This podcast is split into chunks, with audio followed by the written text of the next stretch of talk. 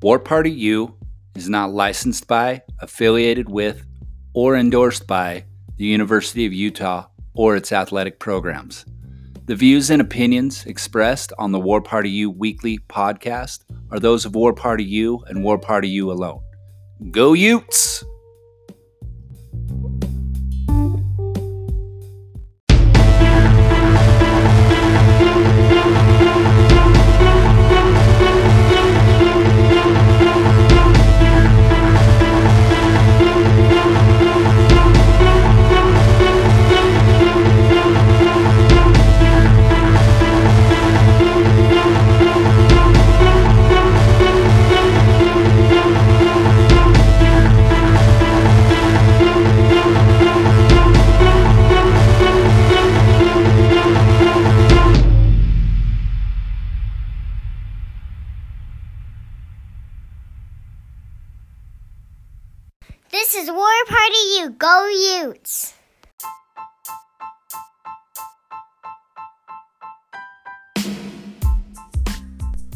Welcome in, and what's shaking, Ute Nation?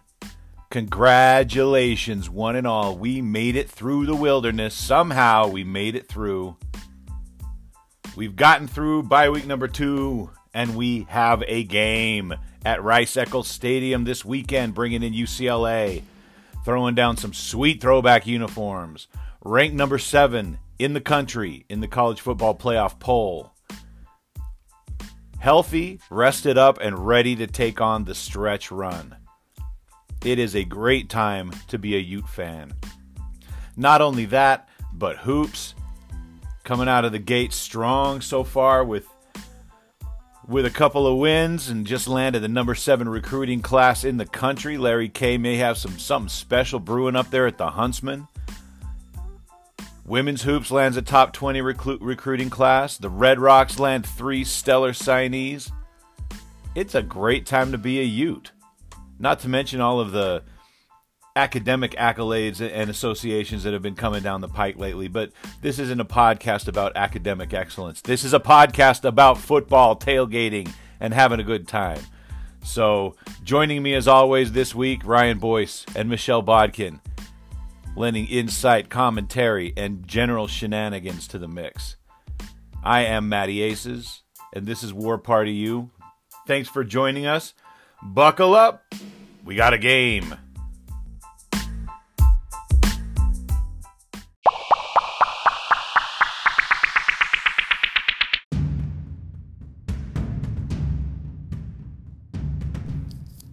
Very exciting times for the Pac 12 right now.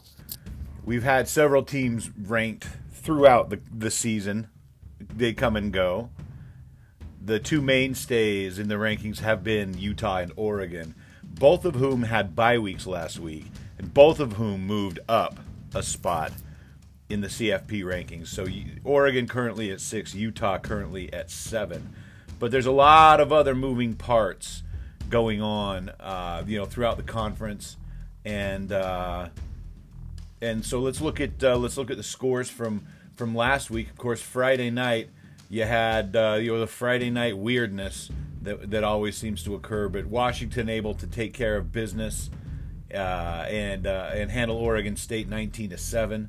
Uh, Saturday, Colorado won a I don't know less than terribly exciting game against Stanford, 16-13 uh, one of the uh, Utes' hopes for uh, for USC to go down and pop, pop, another loss on that record did not happen. Arizona State couldn't get it done. UC, USC takes them down in Tempe, 31-26.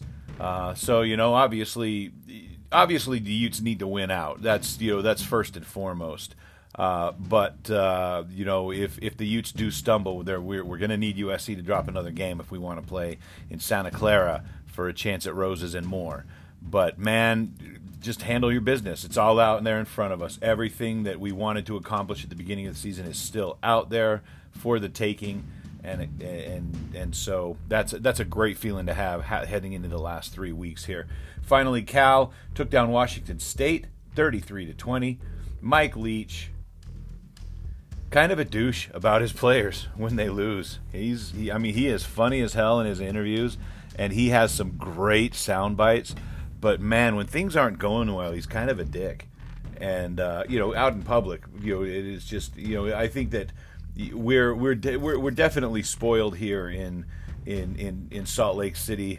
Uh, with the coach that uh, of our ball team because Whit is uh, all class all the time. Um, you know, he doesn't give out as much information as we'd like. Uh, I know that's frustrating that he won't talk about injuries and things like that, but but let's face it, man. No matter what goes on, he's not going to throw players in the bus at the post game presser. He's not gonna he, he's not gonna call them out um, in you know kind of mean bully like ways. He's just he's not gonna be a dick to his players.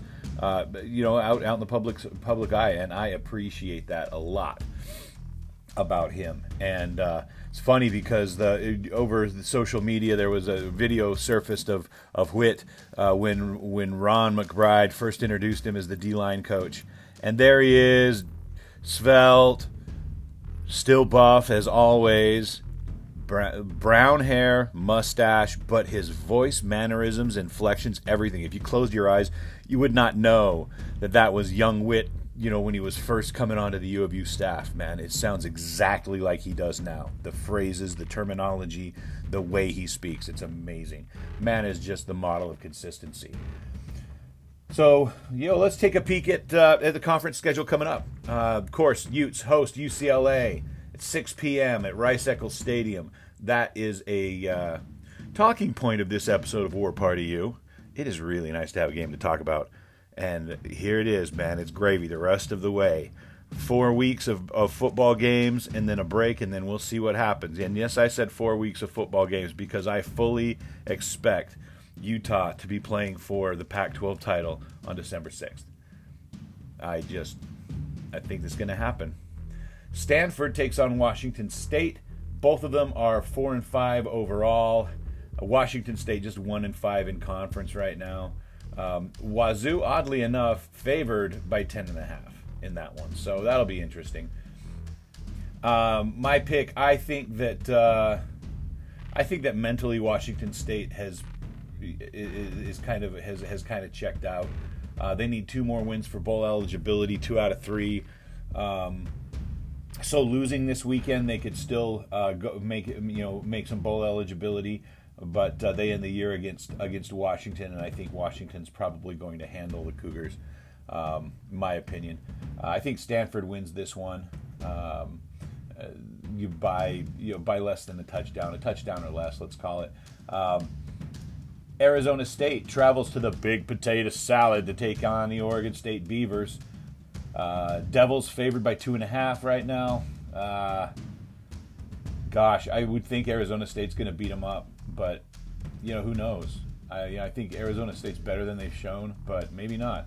Uh, you know, uh, the proof will be in the pudding, as they say. Arizona travels up to Autzen, takes take on those web-footed wonders, the Oregon Ducks. Oregon favored by 27 and a half.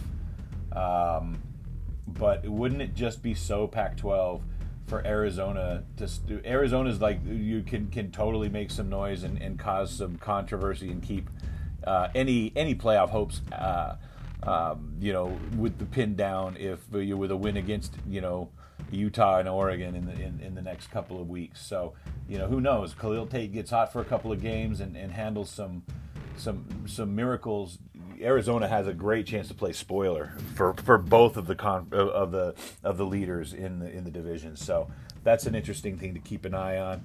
And then finally, the late game Pac-12 after dark, USC and the Cal Bears. USC's favored by six in this one. Uh, you know, I think honestly, I think I, I, I don't see USC losing the rest of the way. I think they win out. Um, you know, and, obviously, I, I hope they win out because uh, as things come down, we we need our one loss to look as good as we can. I think that if USC wins out, they've got a good shot. They're getting votes already in the uh, for the top 25 if they keep winning and doing it in impressive fashion. I think that UCLA or USC could easily be ranked by the end of the season. And having the one loss on your record being a ranked team is going to look good in the eyes of the playoff committee. And now we are into the time where style counts. Um, unfortunately, uh, because that's not Whit's style, but that is the world we live in. Uh, that's what the, the, the, the guessers that, that put together the, the CFP poll and ultimately are responsible for deciding who's going to play for the national championship. Um, you gotta you, you, gotta make it impressive. You gotta dump truck everybody on your schedule, take no prisoners, show no mercy, and finish the game.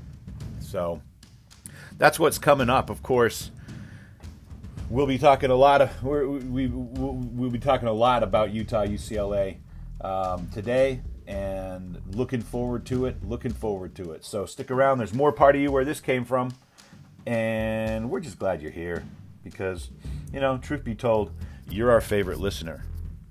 Yes, you, you. Yeah, no, I'm not talking about the other one. No, you. That's right. Uh huh. You. Thank you.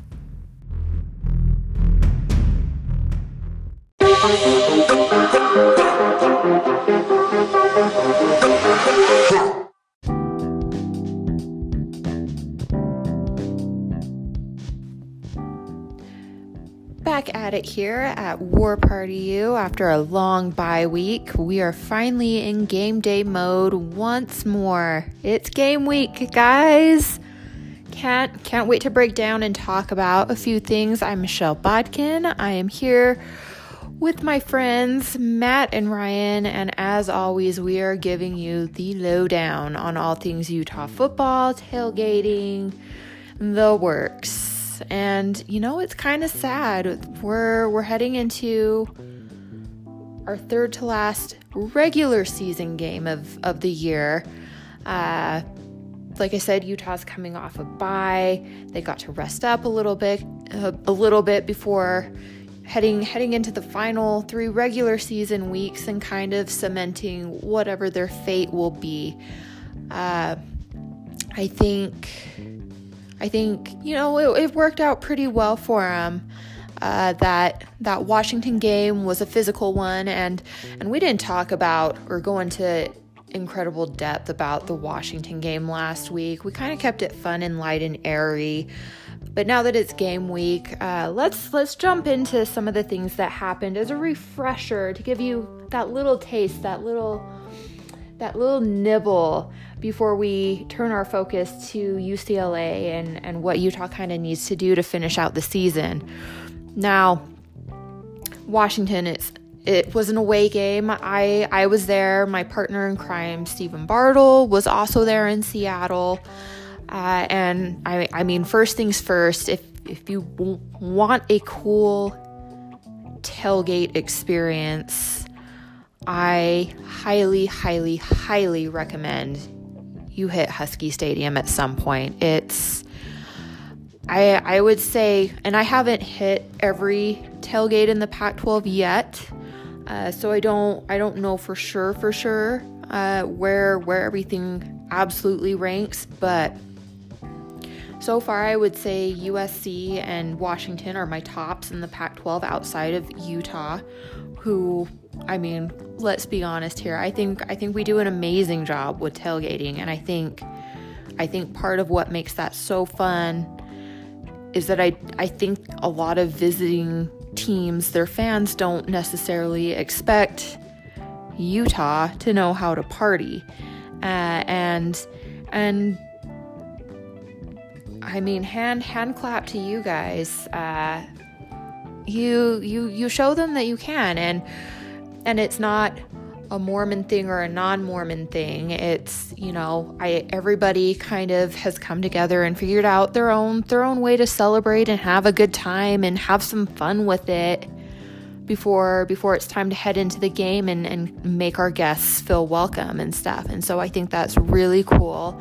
And I always love hearing the feedback from opposing fans because most of the time it's it's pretty good and uh, it, it they decide that Utah is a place that they want to make a destination you know every time their team travels here. And I think that's awesome and and that's a good culture to have.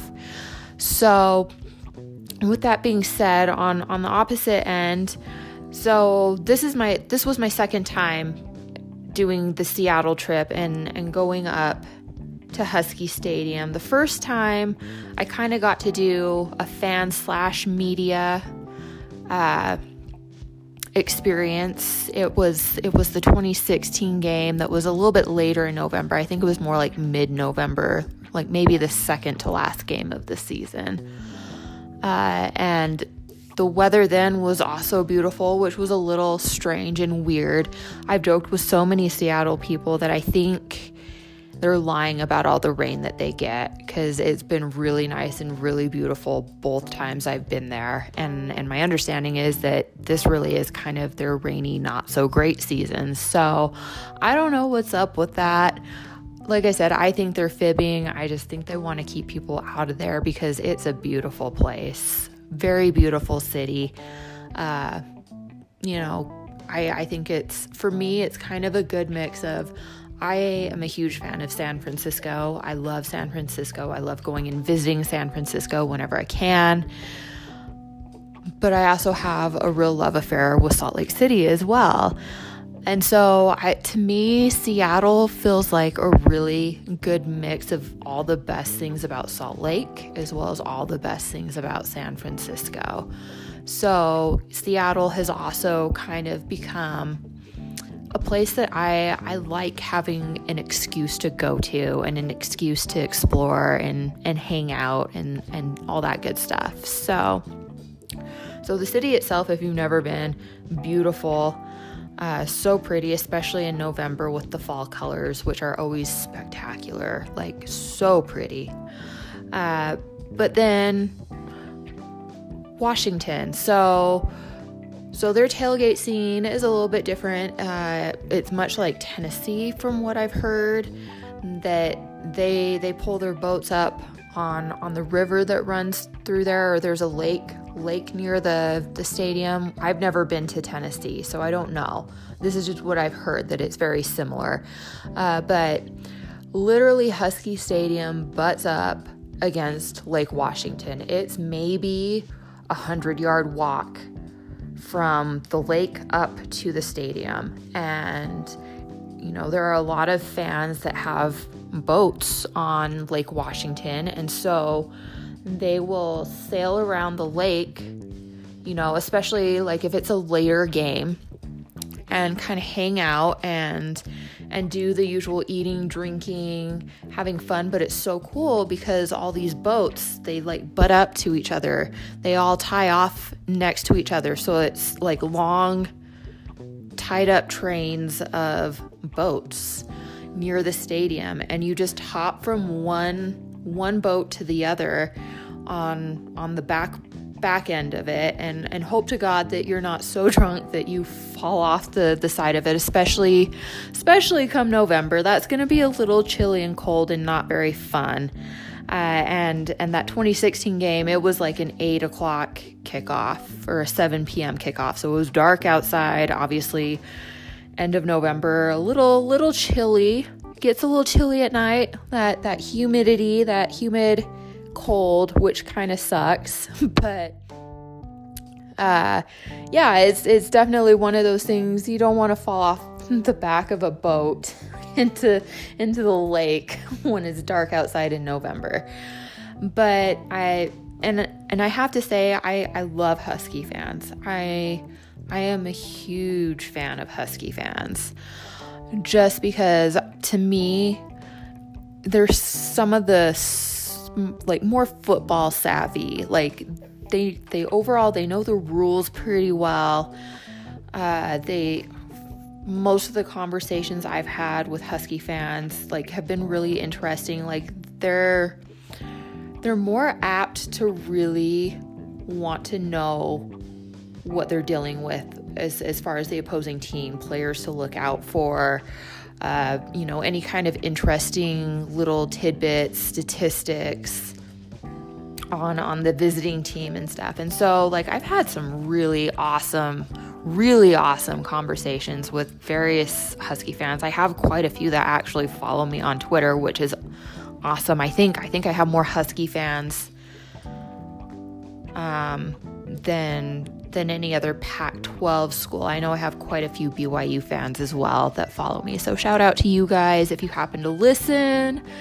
Husky fans and BYU fans and, and whoever else kind of follows me as well. Like it's always fun to have, you know, good conversations with opposing fans. It's a chance for me as a reporter to kind of get a feel for, you know, what what the fan base thinks of the opposing team and and just have some really interesting conversations. And it's always the best when it's it's not something stupid like I, I hate you just because I hate you type of stuff. Like that stuff I can't stand. But like when it's actually like intelligent or funny kind of banter, like I am all about that life. I love that. But Husky fans are very like I said, they're very football savvy. I think it has a lot to do with having an NFL team right there and and then of course the Huskies and then I, there's quite a few Wazoo fans within the Seattle area as well. And so I think it just it breeds just it, an interest, an interest and a hunger. And and then now with them having an XFL team starting in Seattle, like I I think that XFL Seattle team's probably going to have one of the better instant fan bases just because I I think fans in that area, for whatever reason, are just so tuned in, so keyed in. Like I said, they know all the rules. They they tend to learn everything they can about the opposing team. I get asked sometimes sometimes I sit there and I'm like, God, I think you maybe know more about my team than I do, and I'm supposed to be an expert but it's it's super fun having those interactions and it's a great place to visit in in my opinion. And and I think they're pretty reasonable and level-headed too. Like it's it's one of those things I, I don't think there's a fan base that hates Pac-12 refs more more than Husky fans just because again they they just seem to understand and know the rules very well. And so I've kind of noticed they tend to be they tend to get very upset when things aren't called evenly and and if a call's not right even for the opposing team. So it's it's just it's a very interesting different football culture there and i love it. I am such a fan of it. Uh, and and i just kind of think that's that's the way it should be. But so, I mean, that's kind of the football culture. That's that's their tailgate scene. Like I said, it's it's so fun. It's a cool city. It's a cool football football culture, and and I think it's going to get even cooler. You know, if if the XFL can stick things out and like the AAF, uh, you know, it, it's just gonna it's going to be a really i don't know i think beneficial thing if if that can stick around and just really add to to what they have going on in their culture anyway we're going to take a break and then I am going to help get into breaking down exactly what happened in the Utah Washington game. Again, give you a little taste, remind you of the glory of that game, and then we'll start looking into UCLA coming to Salt Lake City this weekend on Saturday, Rice Eccles Stadium, 6 p.m. Be there or be square. You're listening to War Party U, and we'll be back at it in just a bit.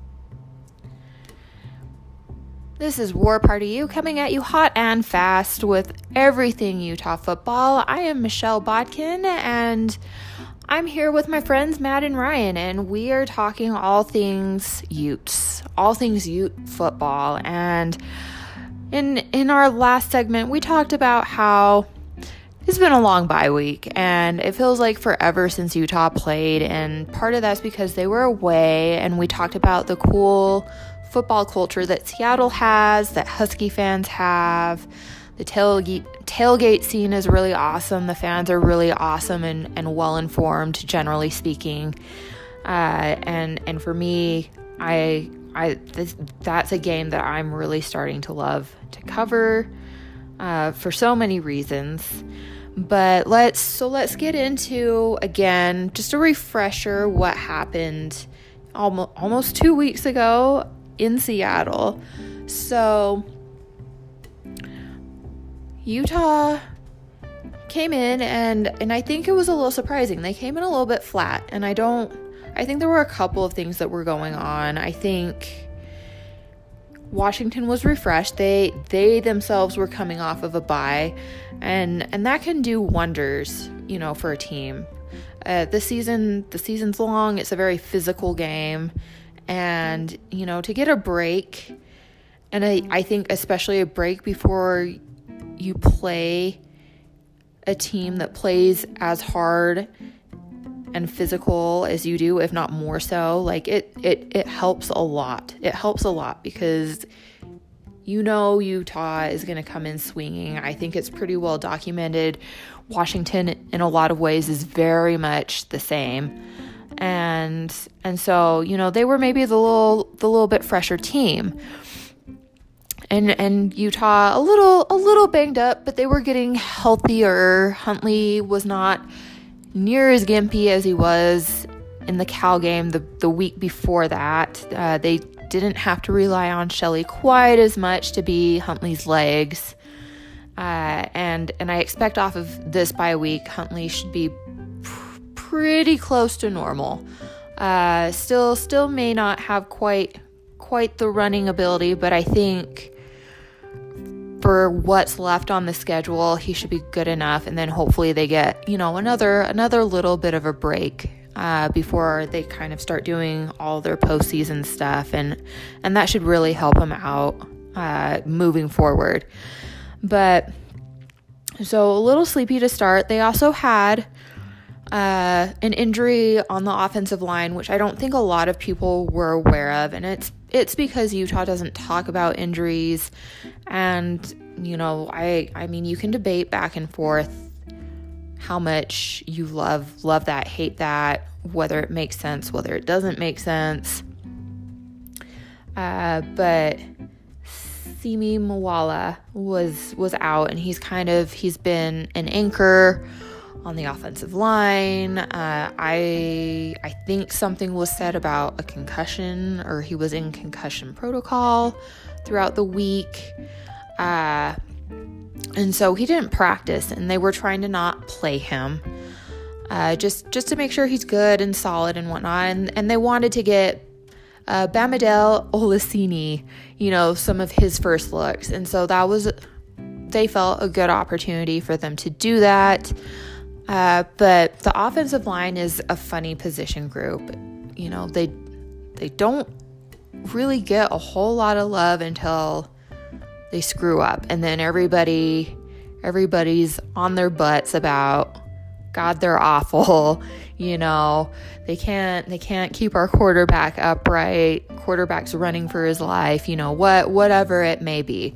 Uh, and so, I mean, at the beginning of the season, Utah's offensive line was a little bit shaky, and everybody kind of knew it was going to be that way for for a game or two. Just because they were, I think, replacing four starters, and and that can just take some time to get to get a the right combo of guys in, uh, and and b getting the chemistry going because it unlike just about any other position group outside of the defensive line, uh, it's it's important that the unit thinks and feels as one, uh, and you can tell when they don't. Generally speaking, Uh, all kinds of havoc and chaos tends to happen uh, when when there just isn't that fill and that flow between all five guys out there and and so that happened in the beginning of the season. They kind of they found their guys. They were starting to get into a rhythm. Uh, like i said uh, there were some inj- injuries. Uh, had kind of cemented himself as, as one of the five guys. And uh, like I said, they, they decided to sit him, put Bam in instead, and it, it kind of seemed to disrupt some of the flow. Um, in which the unit was starting to play with. And so early on, Huntley was sacked three times. Washington was really getting after after them uh, and causing them problems and and the offense just kind of stalled. They couldn't do anything. Zach really couldn't run. Huntley couldn't really throw, and and it was a bunch of three and outs. Whereas Washington kind of was moving the ball at will. Like even even the defense was a little tidge bit slow to start. Not not terrible. I and to be expected. I really do feel like in a lot of ways Utah's defense likes to kind of fill their opponent out um, and and let them move the ball a little bit and then it, it just always seems like they kind of take everything away they snatch everything away and all of a sudden these offenses can't move anymore and that that's essentially what ended up happening once again with Washington but then on the flip side we go back to the offense and uh you know, Bam, Bam apparently went out with an injury. I, it sounded like he maybe hurt his shoulder. Witt said he couldn't finish the game. So they ended up going back to Moala, and that's when everything kind of settled down. And, you know, Moss was able to start breaking off some runs. Uh, Huntley was able to find his receivers, and oh my God, did his receivers make some plays? Those guys have come such a long way from last season. Unbelievable and and so unselfish too. Like there's there's five guys that in any other offense probably could be the star player that, you know, has tons of catches every game, you know, 100 yards every game. And instead instead these guys are all of the mindset that they'd much rather have fewer catches, fewer yards, but collectively do their 111th to ensure a win. And what that ultimately does for Utah's offense is it makes it hard to defend because you can kind of ride the hot hand or the hot hot hands uh, you know, there there's any combo of guys or any one guy on any given day, game day that you know could have a big day and and be someone that the opposing defense just wasn't counting on, you know, being a problem or or or whatever it may be, but. So I mean, some of some of these guys that had big major plays. Well, so you look you look at all the receivers.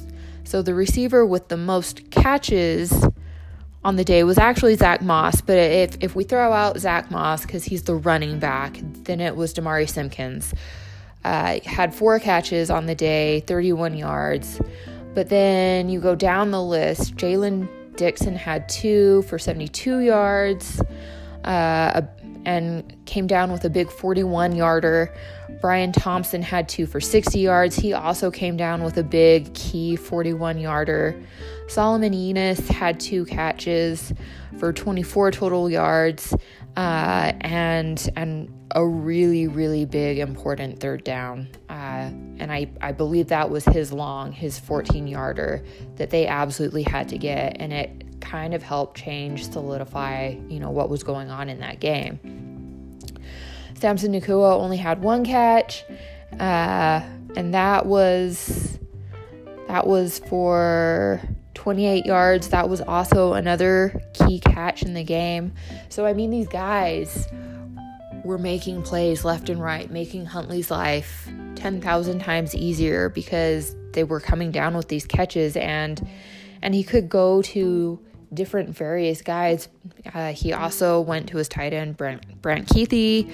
Uh, Devin Brumfield also had a pass catch. So it just that gets really hard to defend when there's that many people that you can count on to make a big play.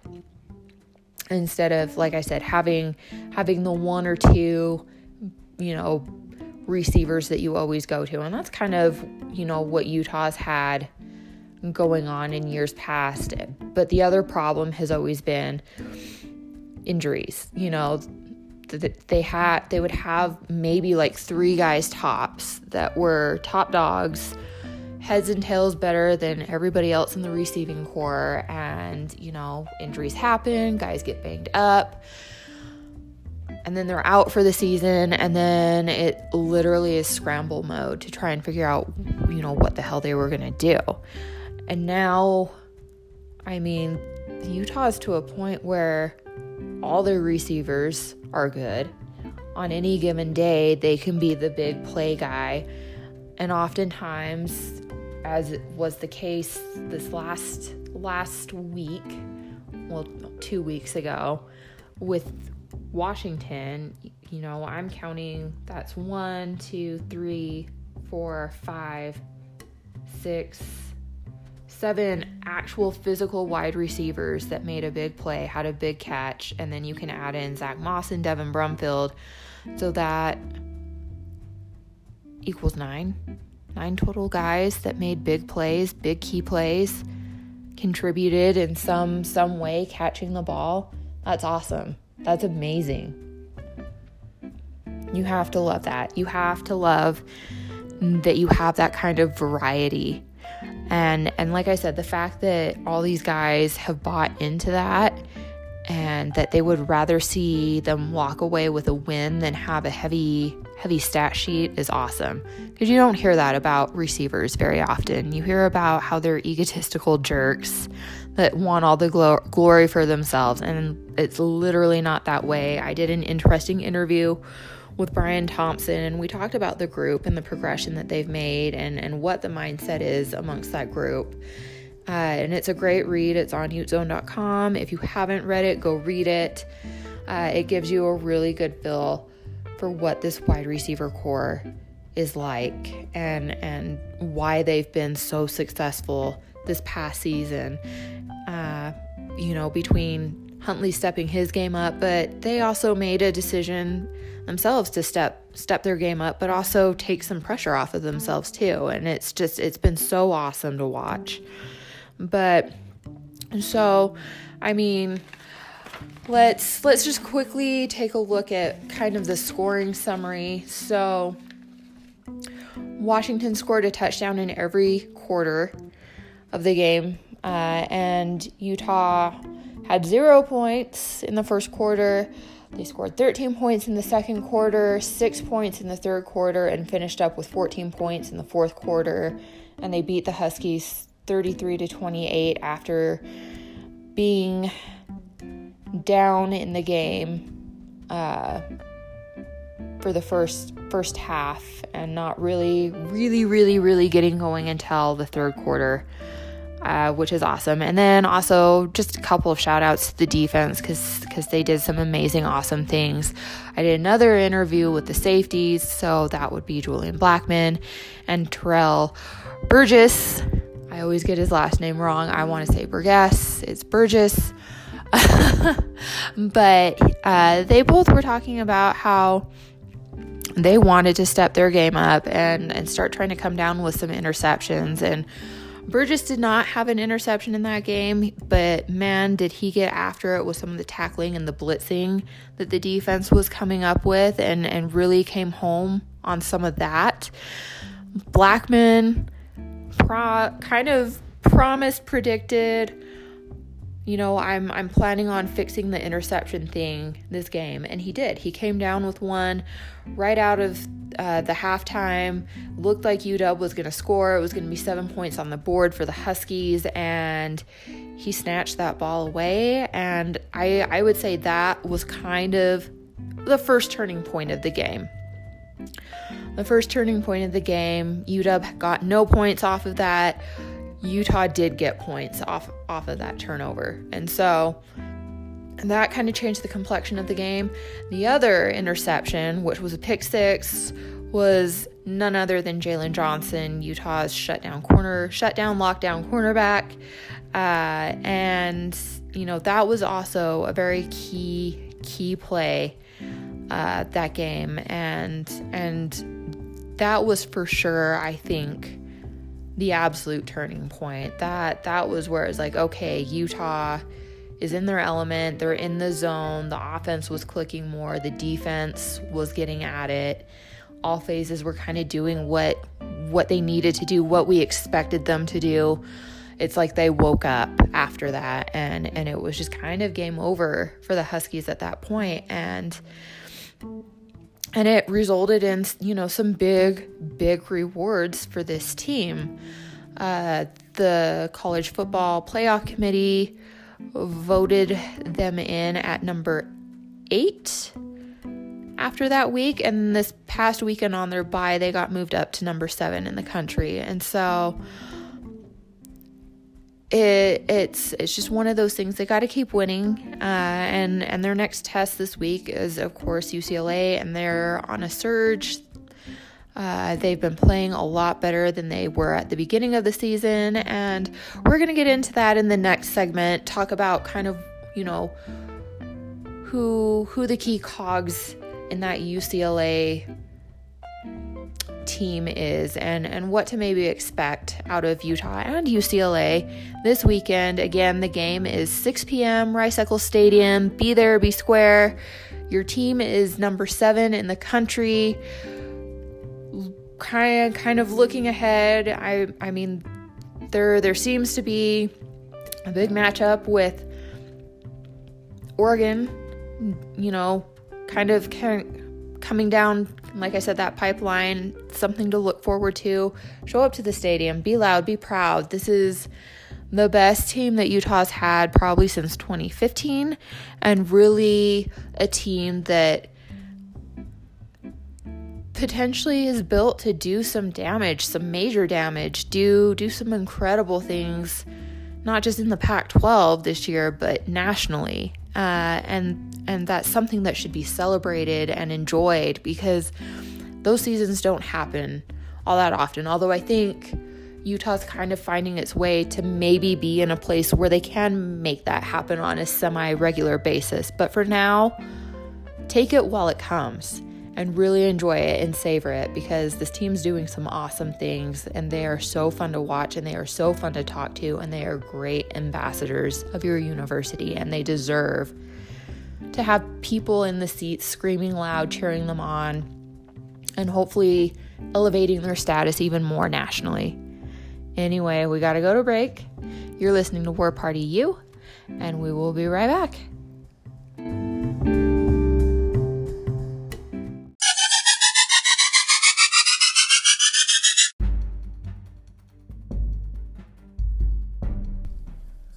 Welcome back in, Matty Aces, War Party U weekly podcast, talking about Utah football, tailgating, culture, fandom, insanity. It is a good time to be a Ute. Well, in what is shaping to, up to be a historic season for University of Utah football, looking ahead and the potential ceiling of this team now, sitting at eight and one, number seven in the college football poll, uh, in the playoff poll. Excuse me with an outside shot, a lot of things have to fall into place. I think that both Utah and Oregon need to dump truck, snot bubble, and curb stomp all three of their remaining opponents. And then I think that uh, whoever comes out of that of that conference championship game has an excellent argument and should not be denied entrance into that playoff. Period. Uh, a 12 and one Pac-12 champ uh, with you know, Oregon's only loss being Auburn and Utah's only loss being USC, it can be argued that the out of conference schedule that Utah beat up on was pretty weak, and, and, and it's true, and it was, and that may come back to bite us in the ass, and it may not. The important thing is is that this is a senior laden team and a lot of guys that could have gone to the league after last year who chose to come back to play for this squad, to play for this school, to play for this coach and this program to handle the unfinished business left on the table from last year. And the determination and focus and drive in this team is really something to watch. Tyler Huntley is a top-notch quarterback. The offense is firing on on on all cylinders and we still haven't seen everything it can it can do. There are so many weapons on this squad that it could be a different player anytime, you know, from week to week and you never know who's going to come and, and take you down. Personally, I really want to see Solomon Enis, Enis come through with, with just a monster game because dude is in there on every play. His blocking is impeccable. Every time his number is called, he comes through. He's got amazing hands, amazing athleticism, and is, in my opinion, underutilized on this squad, but I'm, you know, not in a position to really second guess the play calling because it's working. And the ultimate goal is to get that W. So, uh, you know, the great thing is, is that Solomon is just a consummate teammate. He is there. Uh, if he's not blocking, he's he's right in the mix, and he's always you know right there, no matter who's scoring, to, to to celebrate and support and have his have his teammates back. But I want to talk a, moment about one Zach Moss, arguably the greatest running back in Utah history at this point. Watching this kid play is just something else, and let's not lose sight of the fact that three more regular season games, a conference championship game, and a bowl game possible possibility of another game. If, if, you know if Utes make it into the playoff and win a semifinal then there's another game to be played. But there's a handful of opportunities left to watch these guys this season. And of course you know we'll have next year we'll be amped about some of the same players the new the the, the new players stepping into the starting roles to take over and carry the torch. And we'll be just excited about everything. And that's the wonderful thing about college football. But for now let's savor every moment of watching this kid play. Watching number two lace him up and and put that drum and feather on is is a treat. I mean, you know, look at the records that he has set this year so far. Um, he he, you know, of course, against Arizona State, he set the career rushing record. He set he's he he holds now the record for most 100 yard gains games. He holds the record for more most um, for most rushing touchdowns, and now he has set the the record for to- most touchdowns scored, um, all purpose. Because man, he's not just a running back; he's catching balls out of the backfield, and he has been Tyler's safety valve on so many plays, and so many of the, the plays where Zach gets big chunks of yardage in the in, in, in receiving. Um, have been on broken plays where Tyler, you know, needs to scramble and needs to find somebody, and there's Zach to to pick it up and carry. Uh, and it's just a, it, it's just so much fun to watch. So, you know, let's not let's not rush things. Let's not rush things, fans. Let's let's enjoy this. We've got another Saturday of Utah football. The weather's going to be gorgeous, and let's take advantage of every opportunity we have to watch these guys play because before you know it the season's done and we're talking about it in the past tense. And let's not lose a moment. More War Party U coming down the pipe. Stick around.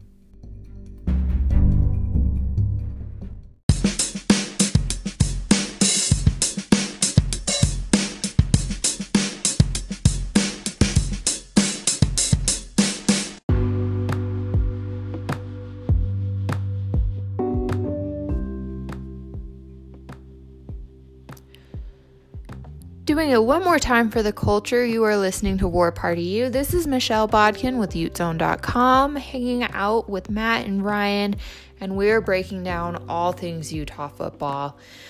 So I've talked about the UW game ad nauseum.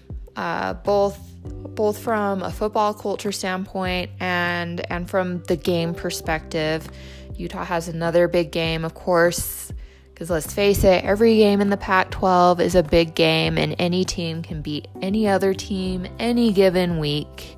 It's been proven time and time again, and sometimes it's the most shocking, jarring thing to, to ever, or that you'll ever witness.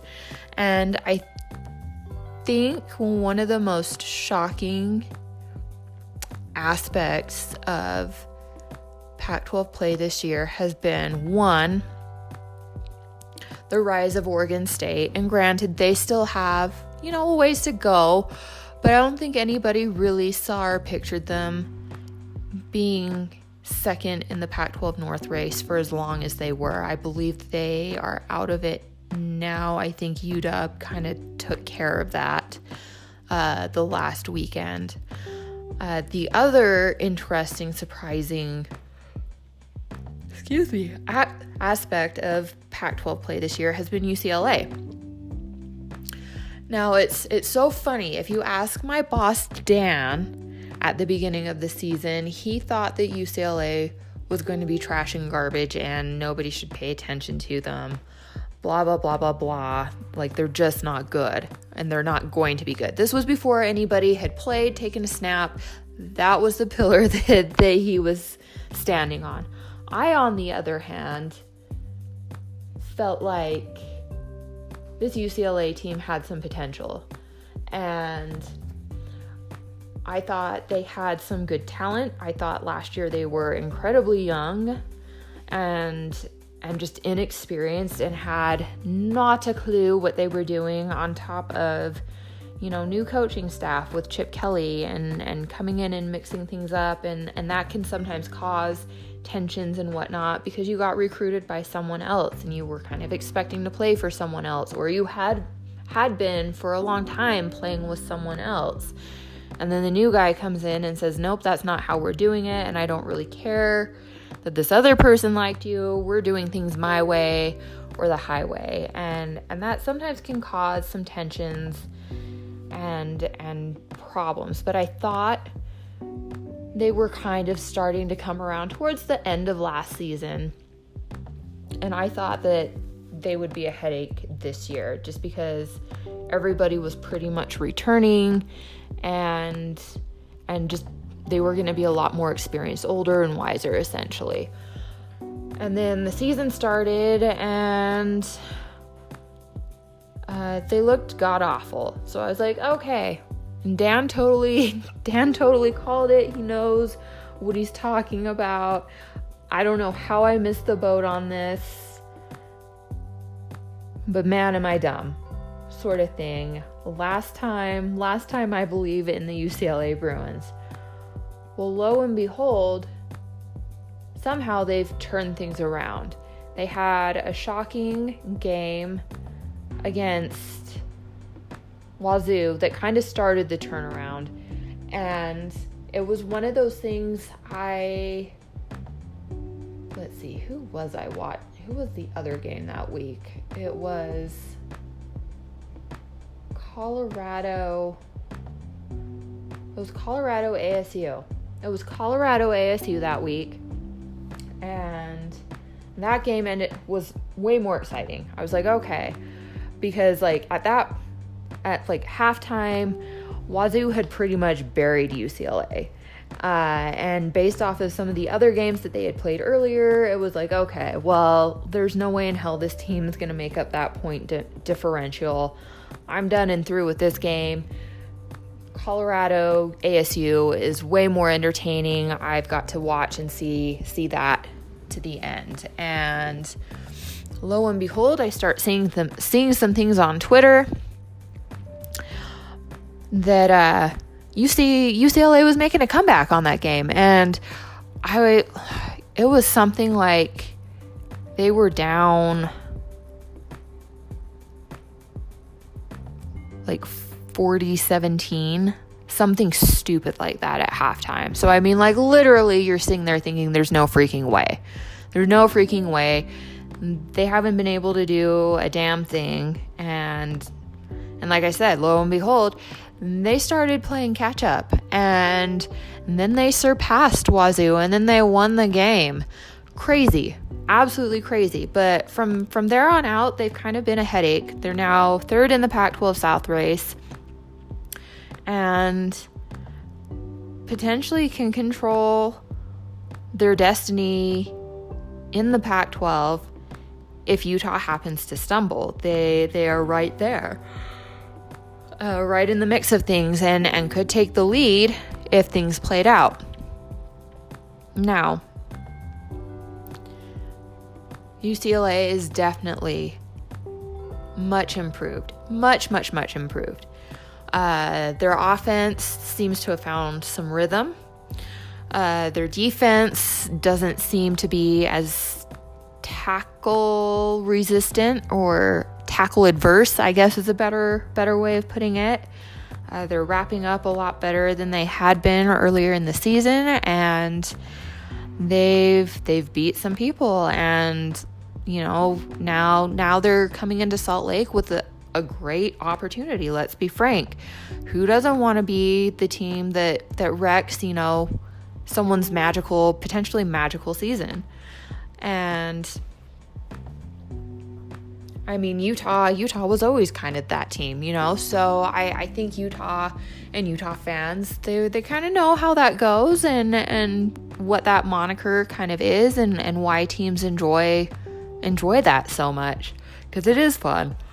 It is fun when, when you're not actually the, the top dog that loses everything with that being said, let's take a look at kind of, you know, what UCLA is bringing to the table here.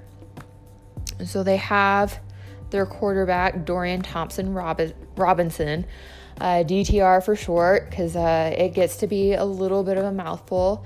But, you know, he he's thrown 147 passes this year out of 243 attempts. Uh, he's almost at 2,000 yards. He's 1,000 837. Uh, completion percentage is at 65 or 60%. Uh, he's averaging 7.6 yards per attempt. He has 17 touchdowns to 18 interceptions on the year. He's been sacked 20 times and has a quarterback rating of 140. I I think the DTR is very interesting. He is athletic. Uh, he throws a pretty nice ball. Uh, he can he can run and escape, and and that's kind of the big key. That's what Whittingham talked about, you know, at the press conference on Monday, was just containing DTR because if he gets out of the tackle box, uh, that's that's when problems arise for teams. And so Utah's defensive line is going to have to be very very disciplined this week. Uh, not only because of DTR, but also because they have a pretty good running back as well. Joshua Kelly is a senior this year, uh, and and he's a bit of a load. He is a big boy. He's he's like six foot, six foot one, and 220 pounds. So I mean, he he can run through through a fool or two, but and and he's being utilized as well. Um, I, I mean, especially in the rush game. So he has 176 attempts. He has 861 yards on the season. He's averaging 4.9 yards per attempt. Uh, he's broken off a log of 54, and he has 10 touchdowns to his name so far this season. So, Utah's defensive line is going to be very, very busy not only watching out for Joshua Kelly, but also DTR. And they are also going to have to watch out for another running back, their number two guy at running back, Demit, sorry, Demetric Felton. Uh, and the interesting thing about Felton is he uh, is seeing time, he's their top receiver uh, at the moment, as well as the number two guy at running back. So at running back, he has 75 attempts, 331 yards. He's averaging 4.4 yards per carry. He's broken off a long of 75 and has one touchdown. as a running back. But as a receiving threat, he has 39 receptions for 471 yards. He's averaging 12.1 yards per catch. He has a uh, a long of 94 yards and three touchdowns to his name. Um, some other receiving threats to keep an eye on Kyle Phillips, 36 receptions, 404 yards, 11.2 yards per per attempt or per catch, excuse me. Uh, long of 32. He has five touchdowns on the year. And then, oh gosh, um, Devin Asiasi. Uh, he's tight end for for UCLA. I'm so sorry. Not that I think you're listening or that I really think any UCLA fans are listening. I I'm pretty sure I said your last name right, but if I messed it up, I'm I'm very sorry. Many apologies on that. But so he has 26 receptions on the year, 329 yards, uh, 12.7 yards per catch, a long of 28, and also three touchdowns. So I, you know, they have some weapons on offense. I think their offense is a little bit better than their defense at this point in time. Their offense is, I think, what will kind of ultimately make or break what happens in this game, at least at least from UCLA's standpoint. Uh, and then as far as you know who to kind of watch for on their defense, uh, their top tackler is Stephan Blaylock, defensive back. He has 59 tackles on the yard or on the year, excuse me, and uh, their interception guy is Josh Woods, and he's one of their linebackers. So I I think the big thing here is, you know, Utah. At the end of the day, you have to respect what UCLA is doing because they could have folded at the beginning of the year and been done and you know we could be talking about Chip Kelly possibly being ousted after only 2 years. They picked themselves up by their bootstraps. They've worked hard to improve some of the things that they were very deficient in and and they've made some strides and they've been a headache for people to deal with and good on them good on them to to not quit and again they're still young next year most of the team is going to be junior seniors. This year they're still mostly freshmen and sophomores. So they're there's still a little bit of a high learning curve. I still think utah is more talented. I think they have more depth. And I just think I think Utah is so focused on the task at hand. Like this team is really starting to remind me of, you know, some of my friends that played played in 08 and just the energy is there and you know, I I don't know just how big of a splash this team will ultimately make. I don't know. I don't know if it's going to be a playoff thing or if it's it's going to be a Rose Bowl thing. But I I think they're going to finish the year ranked in the top 10 as long as they keep doing what they've been doing since the USC game and just being tough and aggressive and focused. That's that's really all this team has to do. And they they have the horses to do it, okay? Tyler Huntley, all he wants to do is play football and win. That is literally the only thing this kid cares about, and it shows in what he does, and it shows in how he has toughed out this entire season and the work that he's put in to prepare for this season.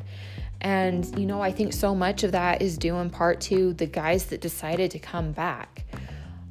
I, I think Tyler would have put in a ton of work you know, regardless.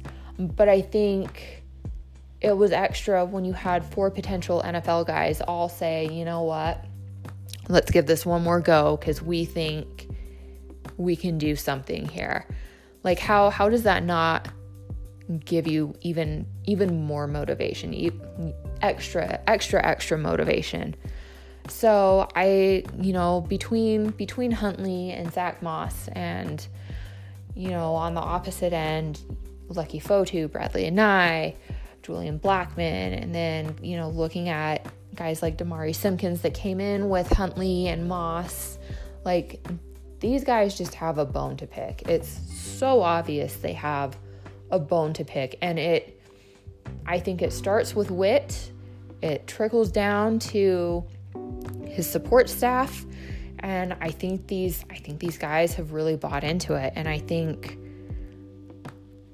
I think they believe in their potential and and want to keep proving that their potential is not a fluke and that this season is not a fluke and that they really do belong up there with the best of the best. And I don't think this week is going to be any different. Like I said, I respect UCLA. I respect that they didn't quit, that that they've worked on improving and getting better. That's, you know, that's what you always hope that your team will consistently consistently do. And not every team is mentally tough enough to do that. So hat off to UCLA for that. This isn't your year. this isn't your year. I think Utah will win and I think they will win big. I think they know that now now it's splash time. It's do something so crazy and out of out of left field that makes people stop and go, "Wow." That by the time you know, we're talking conference championship game, they have a good case to maybe make that jump to the top 4 if they can beat what we're all assuming will will most certainly be Oregon. So, you know, look look for Utah to try and razzle dazzle a little bit. And and I mean, it's not going to be over the top. It's not going to be like old school Oregon under Chip Kelly type thing. Like they're I don't think they're going to go quite that level.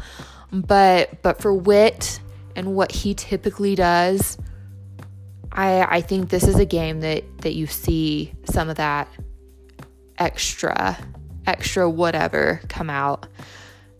And it's hard to believe that Utah could maybe do anything extra than than what they've been doing, but yeah, just just watch for it, just look for it. That that's kind of where my mindset's at. Anyway, it's time for me to wrap up and and be done for the for this particular episode. Uh, as always, a blast talking all things Utah football with the War Party U crew, and we'll be back next week. Hopefully, talking about another win, another move up in the ranks. Maybe, perhaps, I, I don't know. It might be a little bit stale from here on out, but but we'll see. We'll see. We'll see what happens this weekend, and you know, uh, we'll we'll be getting ready to break down you know, one more game. So here here we are at the end of at the end of my time here for this week. You've been listening to War Party U. This is Michelle Bodkin signing off.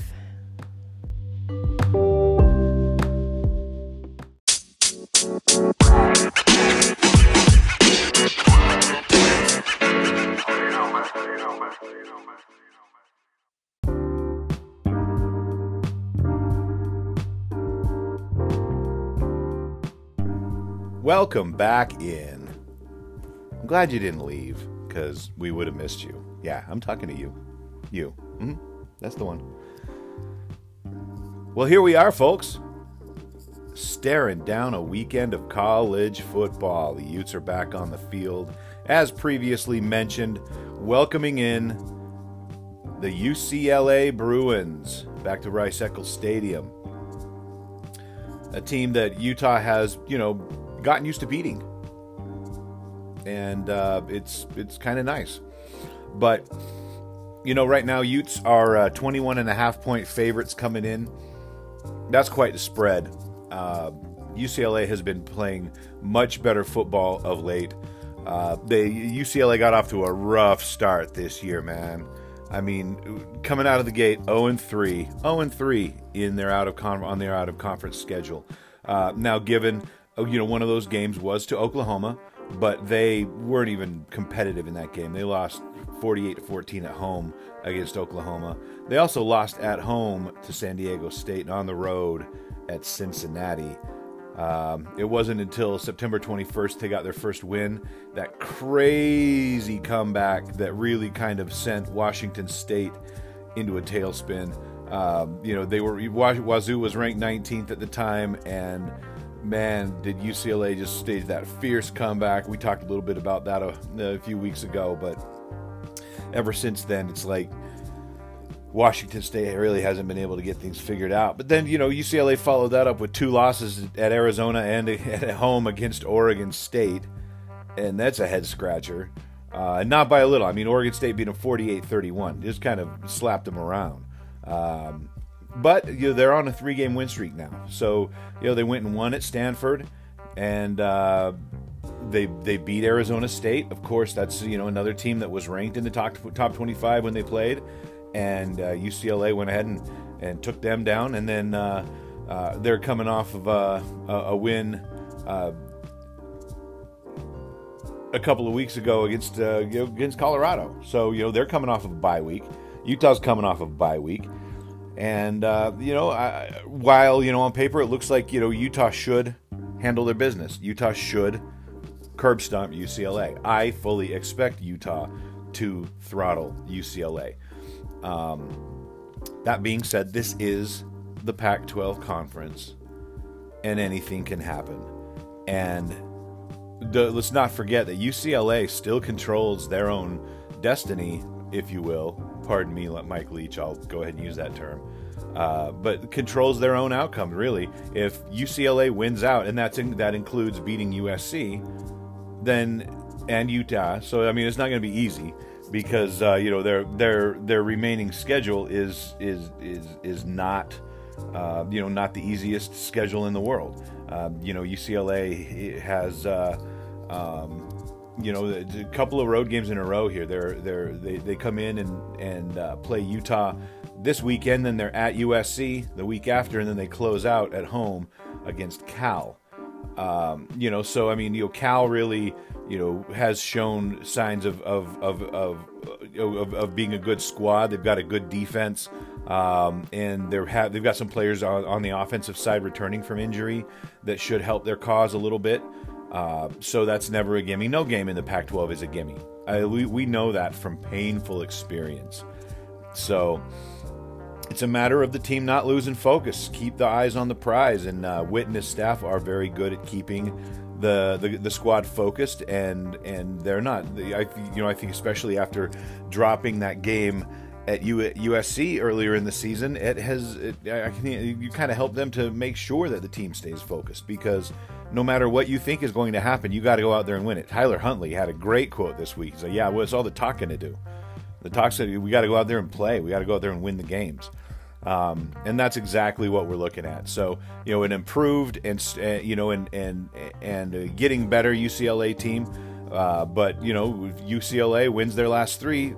They're Pac-12 South champs, and they're playing in Santa Clara. So, you know, essentially, this is a, an, an elimination game for UCLA in the Pac-12 South race. If Utah beats them, then that that's going to be that.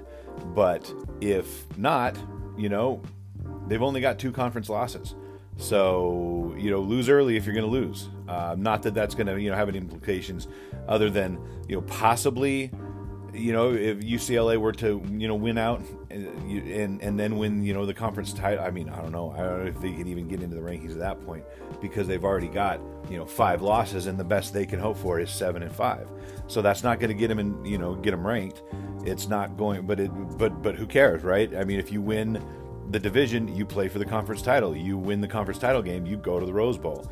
And that would just be the most Pac-12 thing ever to send a to send a seven and five, eight and five after the conference championship game uh, team uh, to represent the conference in the Rose Bowl. Wouldn't that? But I don't think that's going to happen because Utah is just too loaded, too focused, too ready for this. Uh, you know, Kyle not known for losing coming off of a bye, not known for losing a lot anyway, especially this season. Excuse me. but yeah, I mean it's going to be fun. It's going to it, it's you know I'm I'm really really looking forward to seeing uh, the Utes offense back on the field. Um, you know, UCLA is allowing 32 points a game defensively, uh, which is just below Utah's average output of 33 a game. So I, I expect the Utes to be able to score a lot. Uh, UCLA has given up uh, 170 yards a game on the ground. I expect Zach Moss to go over 200 yards. I really think it'll be Zach Moss breaks 200 yards and a couple of touchdowns. And, uh, you know, unfortunately, with the style points that need to be happening, I just really you know, would would like to see that happen by playing our backups. I'm really hoping that you know these are games where Utah can get out and put the game away early, um, so that in the second half we've got the second and third string guys getting tons of game reps. They deserve that chance. They need that chance, and it just pays dividends down the road. Uh, to be sure, to be sure. So that's what we're looking at. My guess, I think that Utah is going to win comfortably. I think we're looking at like a 42 to 14 kind of an affair. And uh, the big thing for me, though, is that let's get Rice Eccles Stadium rocking. Let's blow the doors off that joint. No more excuses. No more swaths of empty seats up in the corners. Let's pack it out. So I know that all two dozen of you that listen if you can be there, you're going to be there, and that nobody that listens to this podcast generally is the type to have tickets, not use them, not find somebody to take them, not sell them, and, and not, you know, make sure that those seats are filled for the game. But spread the word. Help me. Why don't you? It's going to be a great time. So we're going to buckle up and uh, we're going to talk a little bit of tailgating. Uh, so stick around. We'll be right back.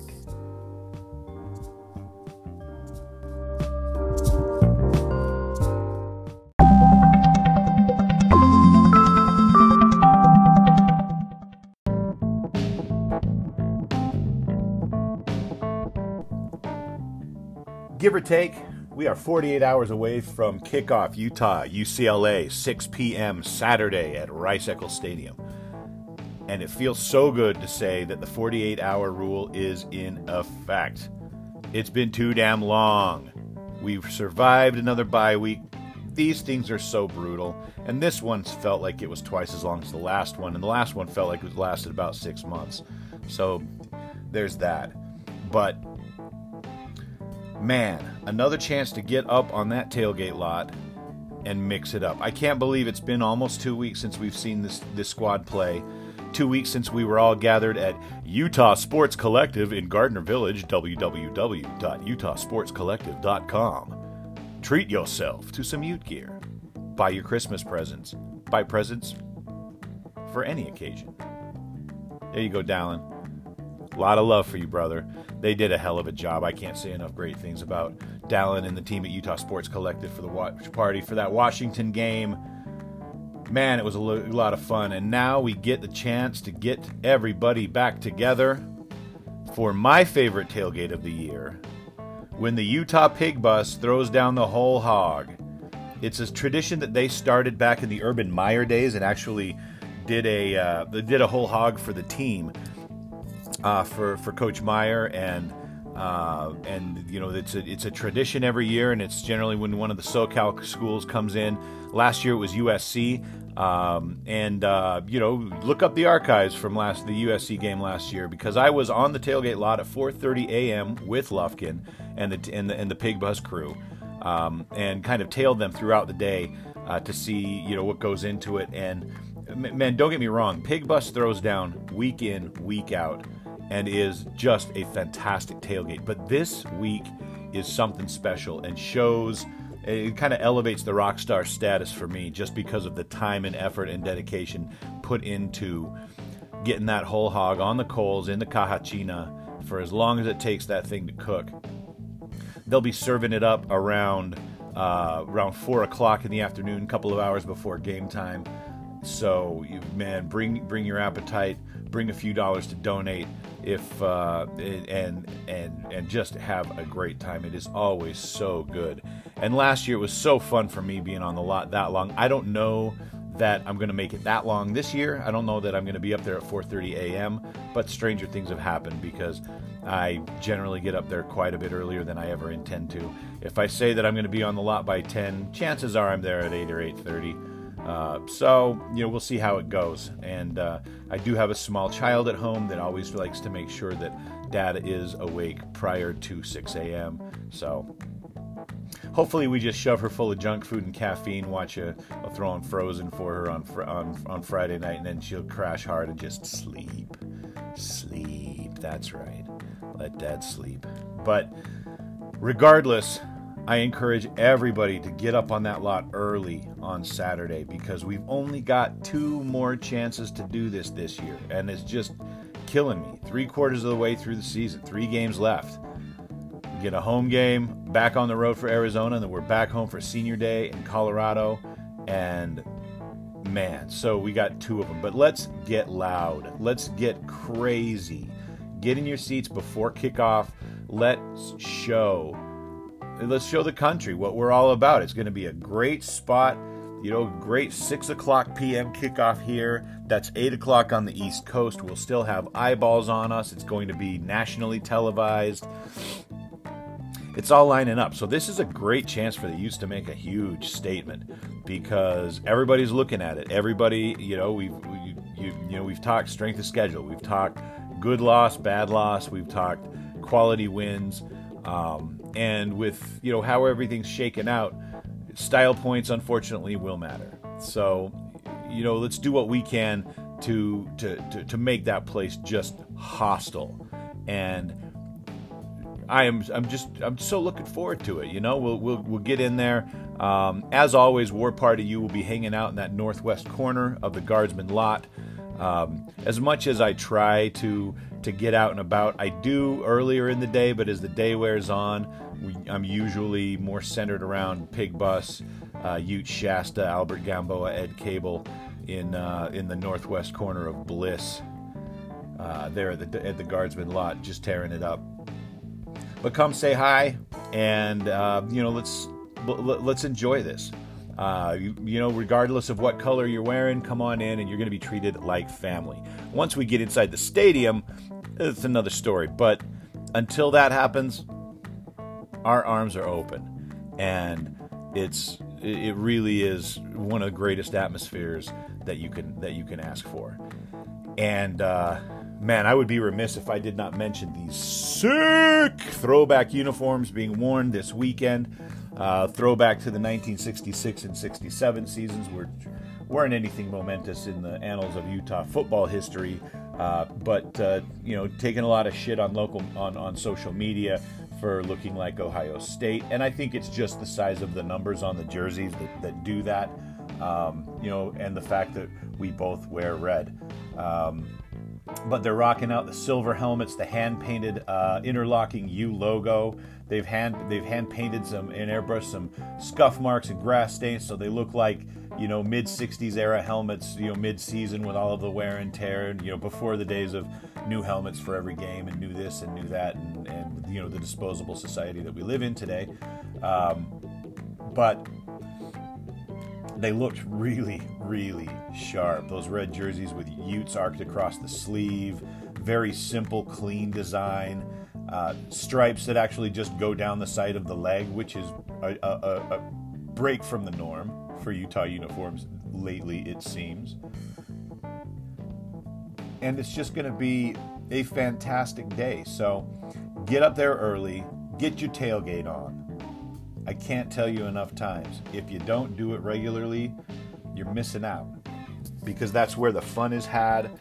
Uh, you know, make some friends, come in, eat some great food and uh, know pig bus is actually going to have a, a, live band come into play again. Um, we we're going to have more fun than should be legally allowed by law. So join me rest of War Party U, at the tailgate this weekend. It's to be something special. More to come. Go utes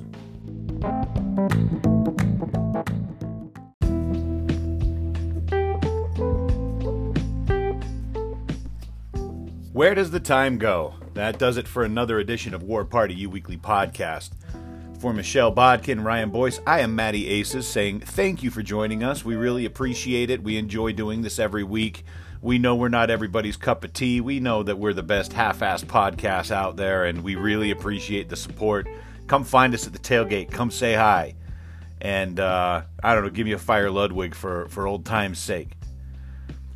Coming up on next week's edition, we will review the UCLA game and the Pig Bus tailgate and all of the shenanigans surrounding all of that. We'll also look ahead to the Arizona Wildcats, looking to play spoiler in the Pac 12 South race, and much, much more where that came from. So thank you, and as always, be good to yourselves and each other, and go Utes!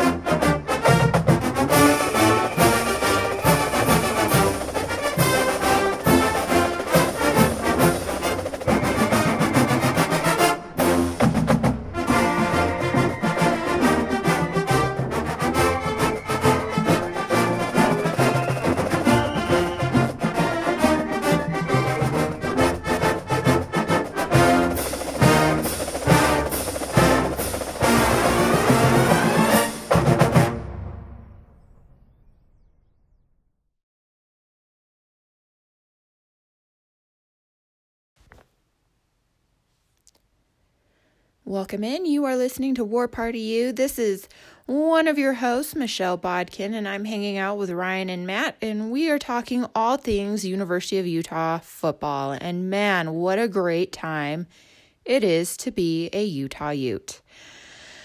So, we're we're to break down what happened this past weekend at home against UCLA, which man was another great fun game. We're also going to look ahead to this week's matchup uh, and maybe a little bit into just what Utah needs to do as far as the rankings go. If if you're under a rock, the Utes are ranked number seven in the nation in the college football playoff. Uh, you know they're right where they need to be to to possibly you know depending on how how they finish out this season be in the playoff conversation. And that is wildly, wildly exciting. And then there's been some other news that's kind of come down the pipeline as well in regards to Huntley. Uh, Tyler Huntley has just been phenomenal this year. I think he's exceeded everybody's wildest dreams for him. And he's finally starting to get some recognition for it, which is so long overdue. This should have been happening probably at the halfway point of the season, to be perfectly honest. Uh, you know, it's it's too bad that some of this is starting up at at the end of the season, but hopefully there's some good things in store for Huntley personally as well. So, with without further ado, and let me just give give you guys a warning. if I say ow, uh randomly it's because I made a sudden movement and like like the right side of my neck like I can't I heard it pop the other day and then I woke up this morning and like I literally cannot move. Like it hurts so bad. So yes if if you hear a random random noises of pain from me it's that I moved suddenly and that's kind of what's going on but and I'm I'm hurting probably as bad as UCLA is after that 49-3 beatdown. Let's let's just be perfectly honest about that. So without further ado, let's let's jump into what happened last week against the UCLA Bruins. Uh, I I think one of the funnier notes, and and again, I and I think people are right about this. I don't think it was meant to be as condescending as it ended up being played out to be. but UCLA's team came in very confident. Uh, they were coming in off of a three game win streak. They, I mean, essentially controlled their own destiny in the Pac 12 and really, you know, could have walked away eliminating Utah from the race, even though Utah right now is sitting sitting in first place. Utah won't totally cement their place until I believe this week they have to win. Uh, and if if they do win, then you know their their fate is sealed if if they lose and USC fulfills, you know, what they need to do, then it's USC. But anyway, so as of last week, UCLA still still had a a feather in the race. I I don't know what cutesy little saying you want to want to put with that. But and like I said, they were coming they were coming in very very confident. You you listen to what their media was saying, their media thought. And I mean, what else are you going to say? Let's let's be honest about that. What else are you going to say? Oh, I mean, maybe maybe could have been worded a little more realistically than it was. Uh, there there was a lot of confidence coming out of LA that this would be an upset and and even even some of the players themselves there was a player that you know kind of kind of scoffed and like I said I think it got blown a little bit out of proportion but at the same time don't say things about your opponent that they maybe will take personally because quite frankly you know, especially a team like Utah that does pride themselves on being tough, like you don't want to go and like put that out there in the universe that you doubt how tough they are cuz uh they literally are a team that will go out of their way to beat your ass. And that's pretty much what happened to UCLA.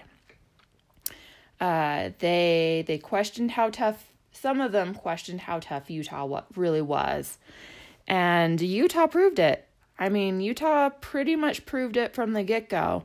The only good drive that UCLA had was their first one that ended in a field goal. After that, they scored no points. They turned it over, I think, a total of five times in the red zone. Let's take a look here. Four times in the red zone. So it just, you know, it was a bad, bad, bad night for for UCLA. Like it nothing went their way. They they drove the ball pretty well. They they were good on the explosive plays. But when push came to shove, you know, Utah's defense had that kind of bend but don't break mentality and and they walked away with some interceptions and some fumble recoveries and it literally resulted in UCLA only scoring 3 points. They had more turnovers than they had points. Think about that for a minute. They were down in the red zone 5 times and they only walked away with points once. Utah was down there 2 times and came away with two scores. And that's not counting, you know, the scores that they made off of explosive plays. That's not counting the scores that they made off of turnovers returned. Like, just a crazy, crazy, crazy night. So, I mean, let's let's take a look at, you know, some some of the stats here. So, Dorian Thompson Robin, Robinson, DTR, uh, you know, he was 20 of 36. He threw two interceptions, 219 yards, no touchdowns. He had a long of 39 and he was sacked five times. Tyler Huntley on the other hand, if you if you want to go and compare 14 of 18 attempts, 335 yards, two touchdowns, a long of 83 and sacked twice. So I just it's it's the efficiency thing that's I think just mind-blowing about what Utah's doing right now on the offensive side. I mean, between how tough Utah's defense plays and you know, we can talk and that there were so many players on the defensive end of this thing that just came up big. Mika Tafua had probably his best game as a Ute. Uh, uh, Julian Blackmon also had a game to remember. Terrell Burgess had a game to remember. Uh, John Penisini had a game to remember. Like these guys just come in and they are so damn tough. And, you know, there's a reason why most of their opponents are walking away with single digit scores, which is crazy. Crazy. Absolutely wild. Who, I mean, who would have thought this defense has just been stifling? But on the other hand, the offense has been amazing too. And it's not like they're running a crazy amount of plays either. So, I mean, and again, it, it goes back to be efficient and you don't have to run yourself ragged, which is ultimately what's happening to Utah's opponents is you know, the defense is so stifling that they end up having to almost run double the plays on offense to try and play catch up or or you know not see, totally sink and it's not working. They just wear the defense wears them out and then they wear themselves out too. So you you know you take a look at I think this one's really interesting as well. Total offense offensive plays versus the yards that were tallied and I mean you can kind of see that from you know what DTR did versus what Huntley did but you combine everything. So even like the rushing yards, Utah ran 57 plays and came away with 536 total yards of offense off of 57 plays. Now, you take a look at UCLA, they ran 73 plays, 73 total plays, and only came up with 269 total yards. That is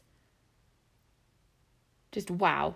Just wow. And then I mean, let's let's take a look at at the rushing as well. So Joshua Kelly, who he's a back that I really like. He he he's with UCLA, obviously. Back that I really really like. He's kind of he's fun to watch, just like Eno Benjamin with Arizona State. I think Eno's a really dynamic, fun running back as well in this conference. Joshua Kelly, very much the same same type of deal, and and I think what's especially interesting and cool about Joshua Kelly is his story. He was a walk on. He was a walk on and now he's a star for UCLA. Uh, you know, he he was he had 19 carries for 81 yards. Uh, he had a loss of 3, so that brings that total that net down to 78 total yards rushing. He had a long of 13. He was averaging 4.1 yards per carry.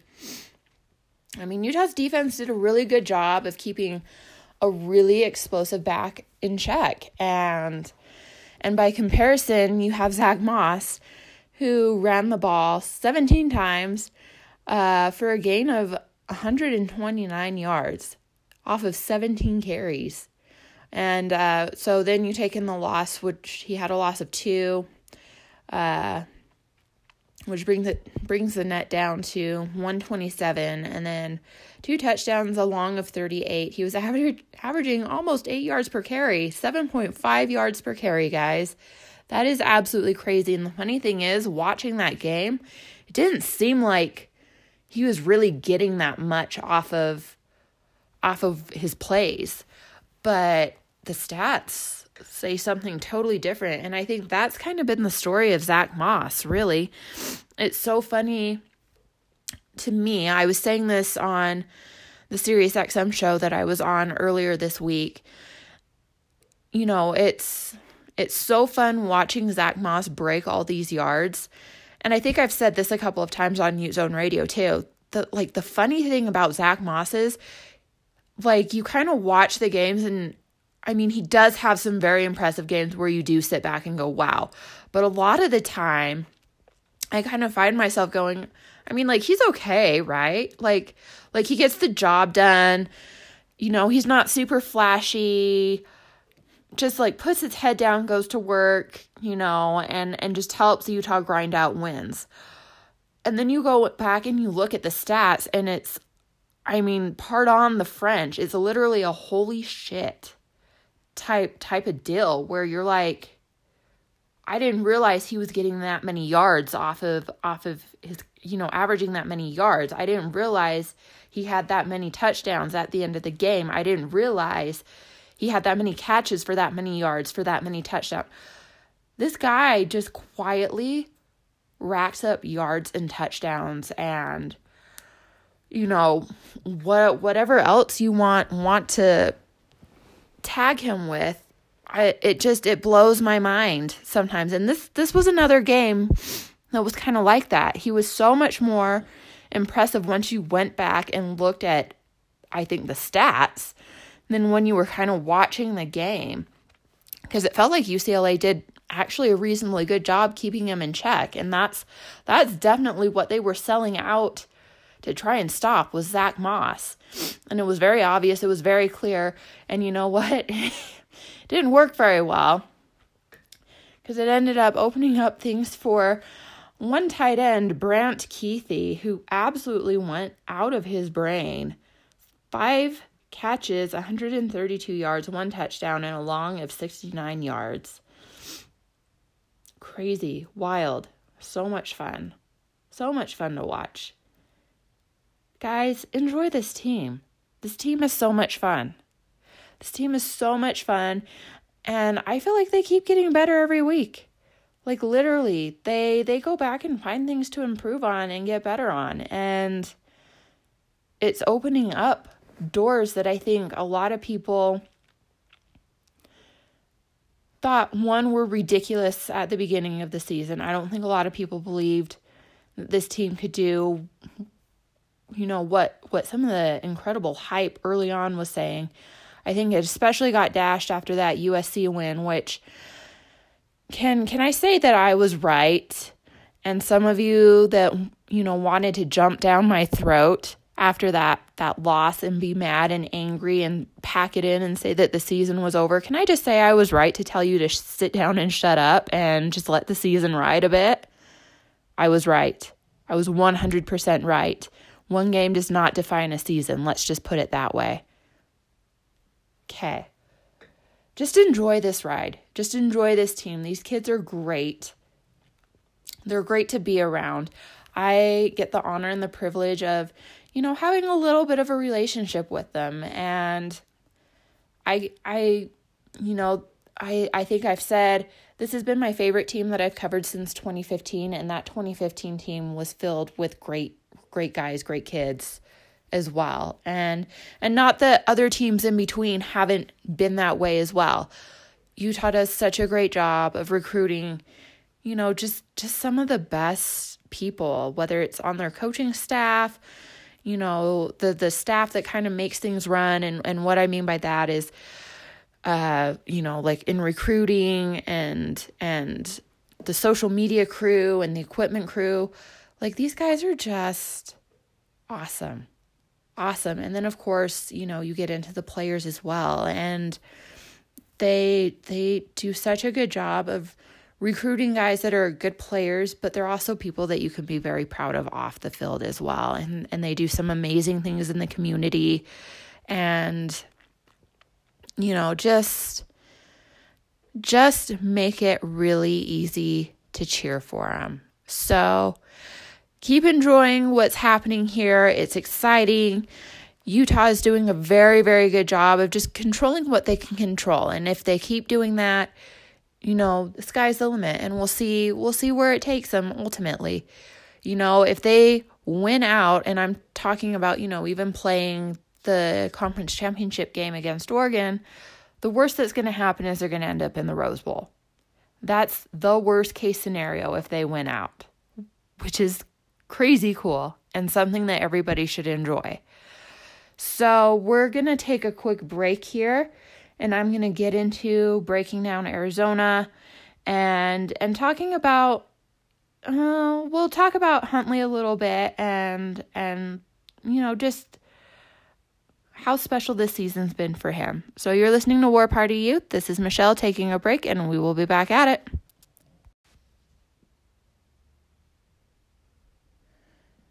Coming back. This is War Party U, Michelle Bodkin, leading the charge on breaking down all things the University of Utah football with my friends Matt and Ryan. We are jumping into what is the second to last game of the regular season. And Utah has a they're coming off a big win at home, 49 to 3 beat down of UCLA.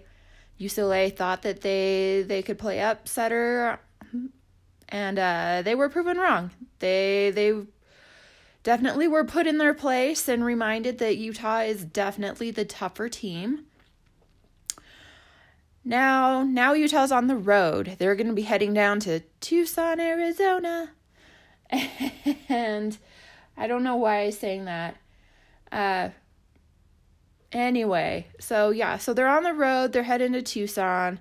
They're taking on the Arizona Wildcats. And I I don't know what to make of the Arizona Wildcats and Kevin Sumlin as the head coach of the Arizona Wildcats. I it's kind of funny because so UCLA is in year 2 of Chip Kelly. And I know a lot of people don't know what to make of that match in heaven either. I I still I'm going to beat that. I see a lot of potential with the UCLA Chip Kelly match.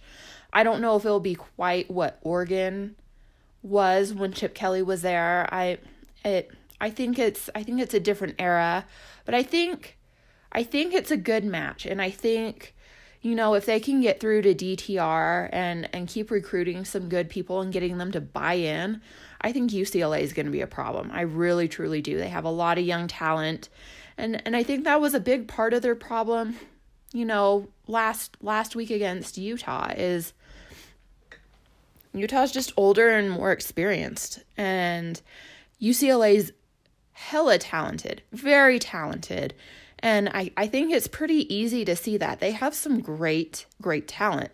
They're just young and and I think maybe a little bit cocky which which is a good thing, but you you need to coach coach it up and and just kind of kind of get them on changing that cockiness to confidence and just being really sure of yourself. And they'll get there. Like I said, that that I mean not that Utah fans want to hear that obviously, but you know, it's it's just the f- football cycle of life. Uh, that team's really young. They learned you know, a really valuable lesson this past week, and they're going to learn and get better from it. Arizona, you know, is in year two of Kevin Sumlin. I I don't know that that is such a match made in heaven. It just seems like there's been a lot of contention from day one, and you know, I I don't know. I don't know that I can say that they've gone any better. I they just they haven't been that impressive. And I I don't know. I it's going to be interesting to see how long Sumlin lasts at Arizona. I I don't know. I don't know that he's going to last that long. I I just, uh.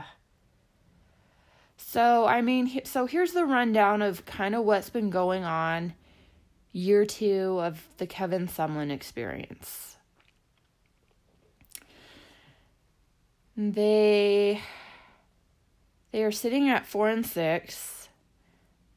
They're most likely not going to be bowl eligible this year. I so they have Utah this weekend. I unless some really stupid Pac 12 stuff happens, they're not beating Utah. Uh, and then they, of course, have their big rivalry, rivalry game the following week, Thanksgiving weekend, against Arizona State. And, you know, I may, they maybe could sneak a win out against Arizona State, but it'd be too little too late. So, yeah, I mean, they're they're staring down no wins. no wins to finish out. Like I said, Arizona State maybe a little bit of a toss up. They they've seemed a little broken since they've played Utah. Uh, so that that's gonna be an interesting game to watch, I think. But in the grand scheme of things, it's not gonna matter too much for Arizona. They're like I said, unless they can manage to get a win against Utah, they're not going bowling. So uh, their season's pretty much over. Uh, and then you know they they lost. I think you knew things were going to be bad when Hawaii made them look bad to start the season. So it just it's it's been an up and down year for them. They recently fired their defensive coordinator and you know have have brought someone else on. I wrote about it uh, a little bit in in the press conference rundown from this past week. They can't decide on what quarterback they want to use. They keep going back and forth between Khalil Tate and Grant Gunnell and can't seem to find or decide who of those two guys they like better. Uh,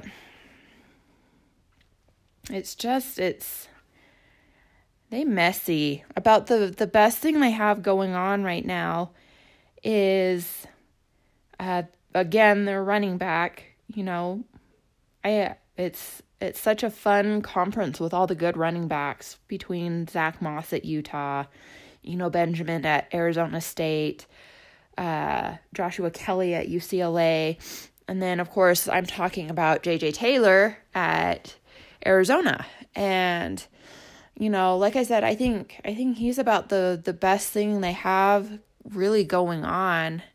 Uh he let's take a look at his stat line here. So JJ Taylor has 124 attempts on the year, 640 yards on the year. He's averaging 5.2 yards per carry. He has a long of 40 and five touchdowns to his name. Uh, he also has done a little receiver duty for the the Wildcats. 26 receptions, 260 yards averaging about 10 yards per catch, a long of 28, no touchdowns though as as more of a receiver. Uh you know, I mean, the funny thing is a couple years ago everybody everybody was really really really excited about Khalil Tate and rightfully so. I mean, when he's used correctly, he is a very dynamic player that's hard to stop. But I think I don't know. Since since Sumlin's come in, I I don't know that they've been using Khalil right and I I kind of start to wonder if Khalil hasn't lost his confidence, which is too bad. It's too bad cuz from from all accounts, everything I've heard, Khalil is a good kid. He's a kid that's easy to cheer for. And like I said, he he had a very interesting, unique talent. He was fun to watch when he was used correctly. He hasn't been used correctly the last couple of years and and it's really I I think taken its toll on him. And he's not that fun. Fun to watch anymore. And so it's it's going to be interesting to see, you know, who who they roll out, whether they're going to go Gunnell or Tate or some combination of the two because they get frustrated because, you know, nothing gets going. Arizona's defense is soft. I think they're a little bit better since they made the defensive coordinator switch. Uh, but I I just I don't know that it really Arizona can do anything to really effectively stop or, or rain on Utah's parade. I mean, there's there's been talk at senior day, but there's also been talk. So, and this is kind of why like I'm just not sure what's going to ultimately end up happening with Kevin Sumlin. So last year, Kevin Sumlin made some waves because he canceled senior day. He was disgusted with his team. They didn't win. They didn't rally. And so he thought a really good punishment would be to cancel senior day And there's been some rumor that he may do it again, which I just think, I don't know, I think that's horrific. I, first of all, the kids that are seniors, you know, for the next couple of years, they came in assuming that they were going to be playing for Rich Rod, the the head coach before. And so I I just I don't know. And in this day and age of you transfer out really quickly and give up on your team, I don't know that that sends the best message canceling senior day for kids that decided to stick it out and try to make it work under you, under a new head coach. And and I don't know how that's going to help you ultimately recruit the types of guys that you ultimately do want to end up playing for you. It just it doesn't make any kind of real logical sense to me, but then again, I'm not getting paid the big bucks to coach. So but so I I don't know. Like there there's just some weirdness going on down there in the desert and I I don't know how well it's ultimately going to bode for everyone except for Utah. I think it's going to bode really well. Utah should absolutely wipe the field with these guys, I would think. Um, again, barring any Pac 12 after dark weirdness that sometimes can happen, but Utah should have this in the bag. I, I'm not concerned about this Utah team. They are so focused and and I kind of hinted at I think I think they have even more reason to be focused. Yes, we we talked a little bit about potential they win out playoffs, being in the playoff com- conversation. The other thing that's now in conversation is getting Huntley to New York for the Heisman Trophy ceremony. Now, let's be very clear on this. There are a couple of guys that I think are noticeably better than Huntley. Not a ton better, but I think I think the campaign's been going on longer for him and I think their stats are just just a hair better than his that that he's not going to walk away with that trophy. However, let's get him that trip to New York just to be a part of that whole experience because he does deserve that. He 100% deserves that. And he deserves to get a little bit of that national attention for being one of the best because he has been one of the best all season long. And and unfortunately, it's gone under the radar like radar like I said until kind of really now, this point in time, this moment. And that is such a shame. That is such a shame that that he's been so overlooked all season long because I think I think Joe Burrow still probably gets the nod at the end of it, but it just it would have been nice to have Huntley much more in the conversation because he was putting up good numbers. He's still putting up amazing numbers and he just should have been talked about a whole lot more than he was. But it is great that he's now in that conversation, that he now has that chance, that opportunity to to go there and and rub elbows with with some of the guys that were getting that that talk that talk up that that that clout as as the kids like to say. So you know good good on huntley. You know you go you go kid. You know pad your stats. Get get yourself a trip to new york go go go experience something awesome and great. You know, that this program hasn't experienced since 2004 with Alex Smith, who was a runner up in the Heisman Trophy race. You know, let's, let's, I don't even know if Huntley's necessarily going to be the runner up, but again, just get yourself in the conversation, get yourself a trip to New York. And, and get yourself some of that recognition.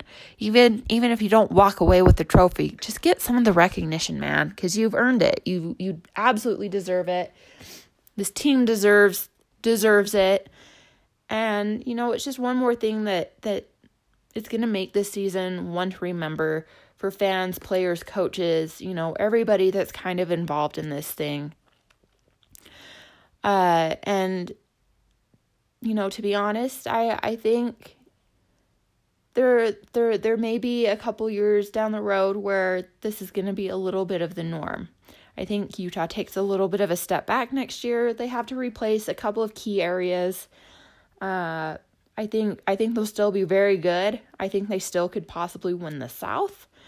Uh, but I don't think it's going to be quite the level of what's going on here. But 2021, 2022, 2023, you know, look out. You're you're going to have many of the same guys kind of around and you know, who knows? Who knows what this team can do, what Kyle Whittingham can do, what the Pac 12 collectively can do.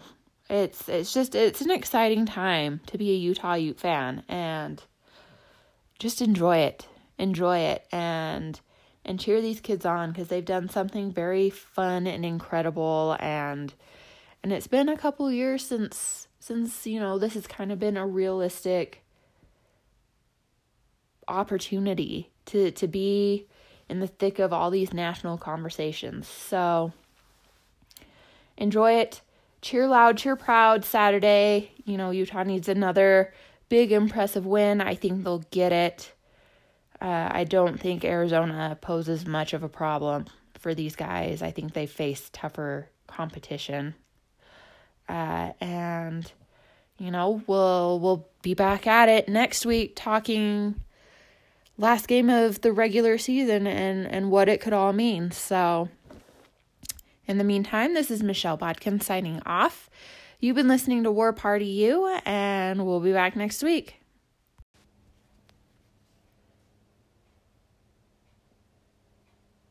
You are listening to the smooth sounds of War Party U. This is Michelle Bodkin hanging out with my dear friends, Matt and Ryan and uh, we're we're talking the last game of the regular season. It seems so hard to believe that we have done 12 of these now.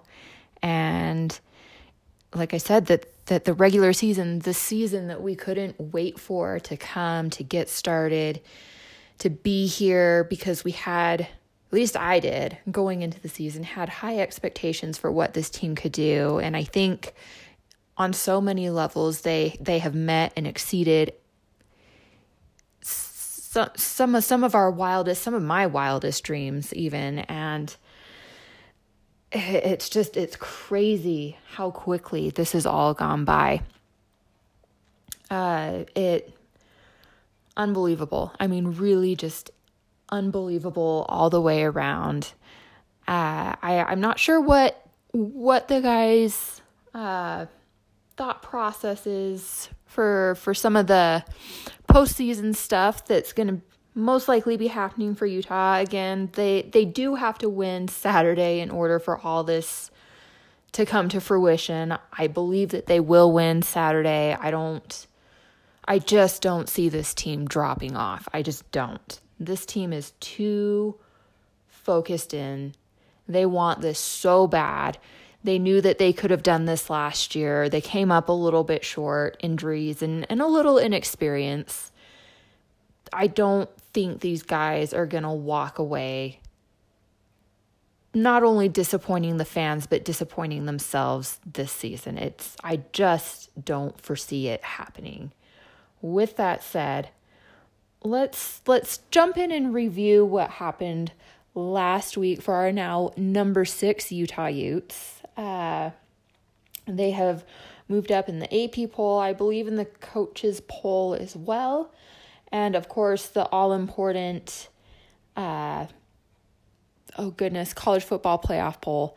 They really need to come up with a shorter name for that. It's a mouthful. I, I'm I'm not a fan of that. But uh, number six in the nation, Utah had another big win down in Tucson, Arizona, beating up on the Arizona Wildcats 35 to 7.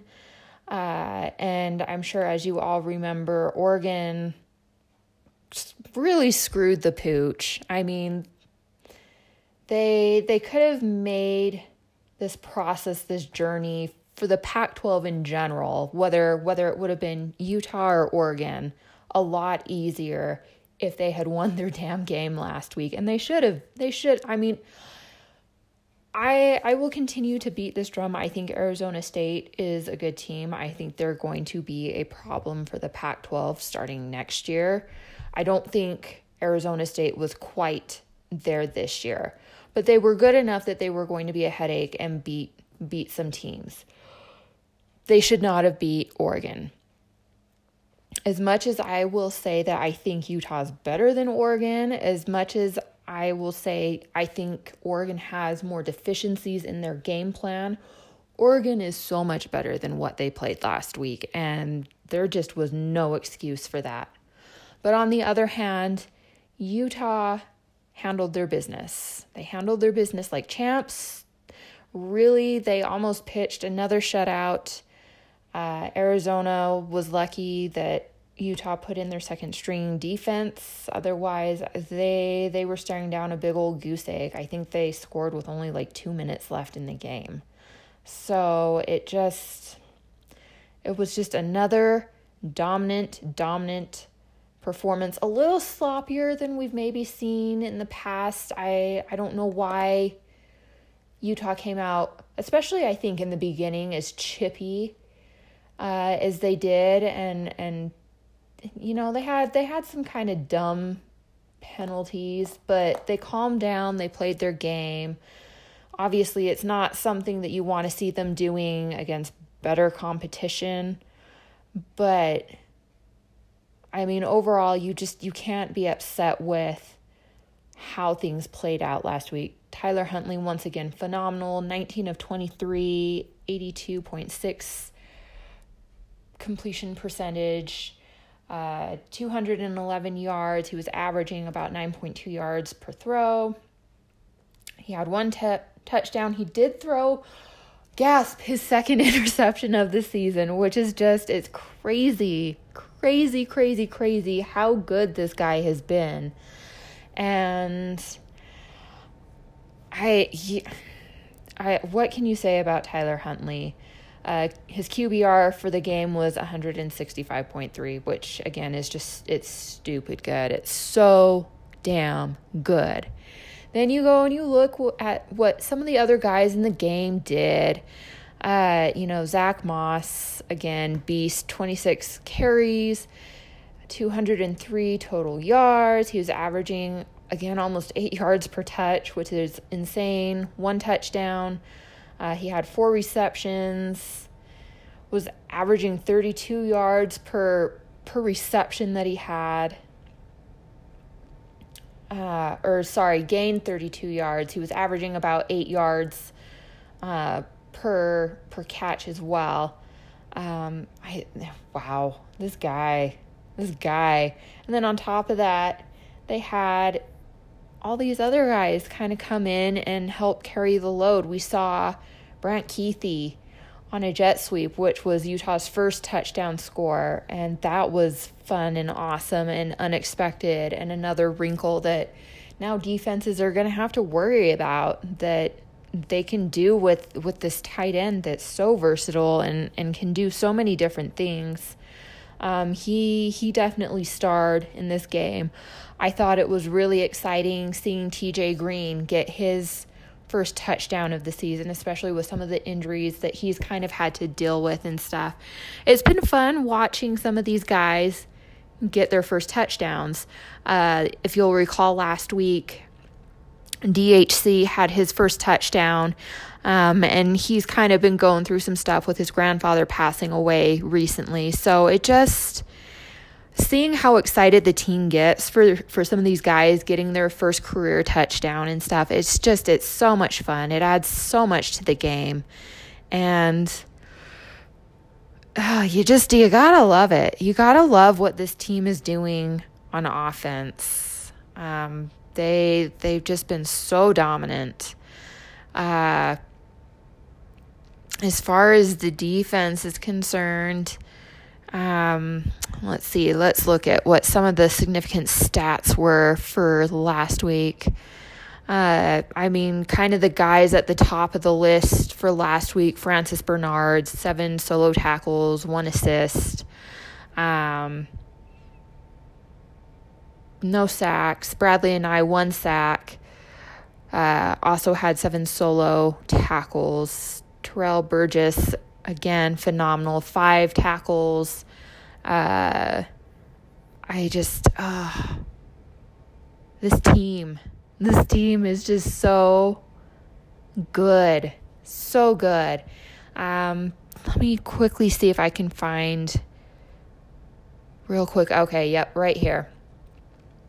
So, this Utah defense held Arizona's offense to 11 first down conversions versus Utah's 28 first down conversions. Uh, uh, rushing yards, they only had 61 rushing yards off of 25 attempts versus Utah having 50 attempts and almost 300 yards worth of rushing. Uh, on the throwing end of it, Arizona was held to 135 total yards. Um, Utah had 220.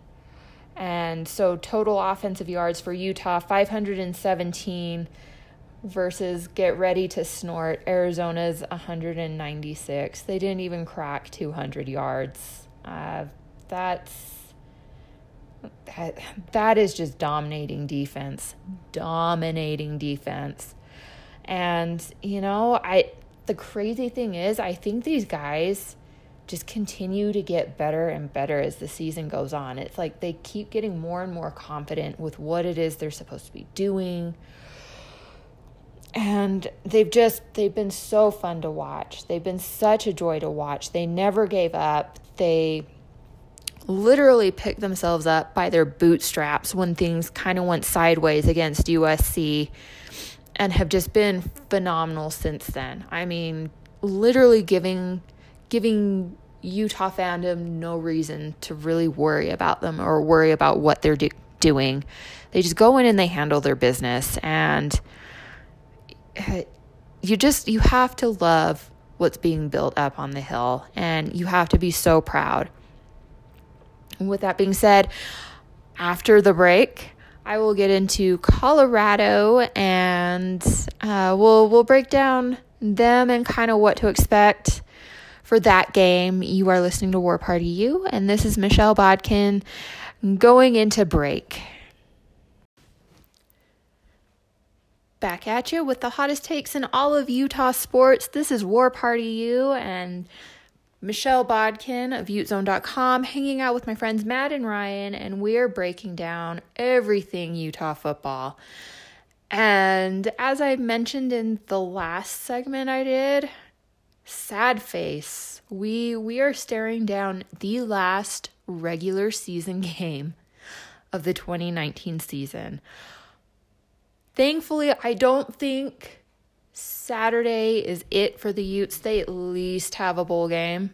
And I, I think they have a little bit more than just a bowl game coming up for them. But it is all dependent on whether or not they take care of their big quote unquote rivalry game in the Pac 12. I I know the Pac 12 wants Colorado to be Utah's rival. I don't think they are. I think USC and ASU and even even if you want to go up north, I think Washington and Stanford are much more rivals of Utah football than than Colorado. Um, and and part of the problem is Colorado really for the most part just has not been good.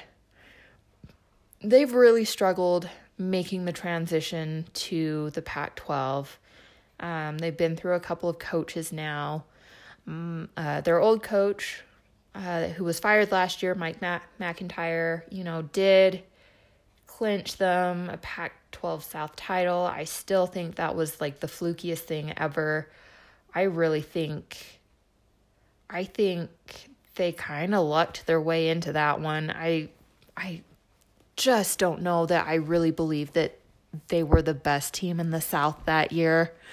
Um, I think I think they were a little bit improved, but I don't know that they were really that good. And I think I think kind of their postseason exposed a lot of that when they got spanked in in the uh, conference championship game, and and then in their bowl game. I think like Iowa State of all, I just like someone not good. So I, I think they kind of skated through because nobody believed that they were capable of beating anyone. And that wasn't entirely true. They could beat people um, if if you didn't come with your A game. And I, and I think they caught most of their opponents off guard. Is really truly what I believe of that year. I also, for the record, was a Mike MacIntyre fan, and then when all this stuff kind of came out about some of the stuff he covered up, like I was all about his ass needed to be fired. I just like I am not here for that kind of crap. I I ugh, really frustrating. Glad to see he's gone. Glad to see that he's suffering at Ole Miss with uh, Rich Rod. I'm glad that they are getting absolutely beat up in the SEC because um, uh, they're both just kind of despicable in my book. However, Colorado's hired a new head coach. Uh, this is his first year, Mel Tucker. I I like what I've seen out of him. I think he brings a really good positive energy to this program. I think he's kind of getting them to where they're believing and buying into what he's saying. Now it's just going to be a ma- matter of Mel Tucker bringing in his guys and the types of guys that he wants circulating through the Colorado Buffalo program. With that being said, yes, they they've looked a little more energized the last two weeks than they have in the past. Um, yes, Laviska Shenault seem, seems to be back. I, I'm I'm still a little fuzzy on you know what what the deal is with his abdominal injur- injury that he's been dealing with most of the season. Um, it appears to be that it's not bothering him as much as it was maybe earlier in the season. But here's the thing about Colorado. They they don't have a lot of weapons to go to. Uh, and I just Utah's too good. Utah is too good. And unless Utah just decides to plain not show up for this game, unless Utah, this Utah team, for whatever reason, decides that they have this in the bag already, despite needing to win this game in order to clinch everything up, uh, I I just I don't see it. I don't see it. Steven Montez is just kind of he's okay. Uh, you get pressure in his face, and that's something that Utah, this Utah defense, has been so good at from all sorts of different places. He's gonna get rattled. You know, it's it's just it's too as talented as Laviska Shenault is, and as many different things as Colorado can make him do within that offense. It's just too easy when you only really have to key in on one guy. I just I don't expect much from from this game unless again, like I said, Utah just decides to not show up, not give it their full 100% effort. And I I just I don't know that that is something that's going to happen from this team. And the the reason being is I think they want that shot at the playoff and I think they know that they need to be impressive. You know, it's not even about squeaking out a win, especially against again a team they're they're 5 and 6 this year. Um they're 74th out of 130 division 1 FBS football programs, which isn't great. Uh points per game, they're averaging 24, which is 99th out of 130 schools. Um, it just, I just, I, I just don't see it. And I know people have talked about, oh, well, 2011, or I think there was like one other year that Colorado kind of screwed things up for Utah. And I just, it's, it's not going to be this year. I I will eat my hat if it if it does happen to be this year, but I just I don't think it will be. I this Utah team is too good.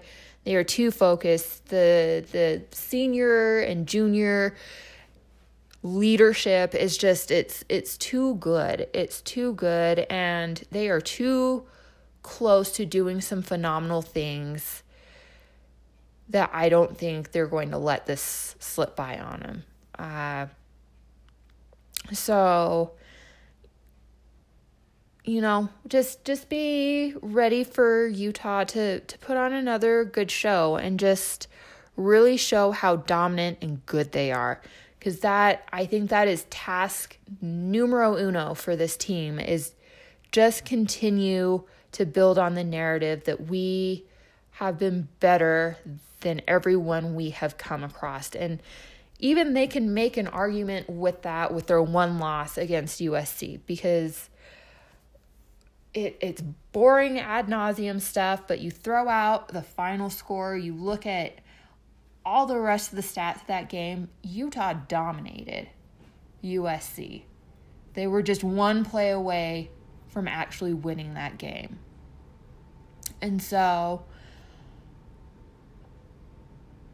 it's it's just again it's continuing to build that resume it's continuing to make force the national people to have to talk about them and talk about how dominant they've been and all that kind of stuff so look for utah to do that saturday and look for them to send their seniors out the right way because this has been an amazing senior class and in my last segment after the break. I, I will get into that a little bit more since I've had the absolute honor and pleasure of talking to every single senior this season.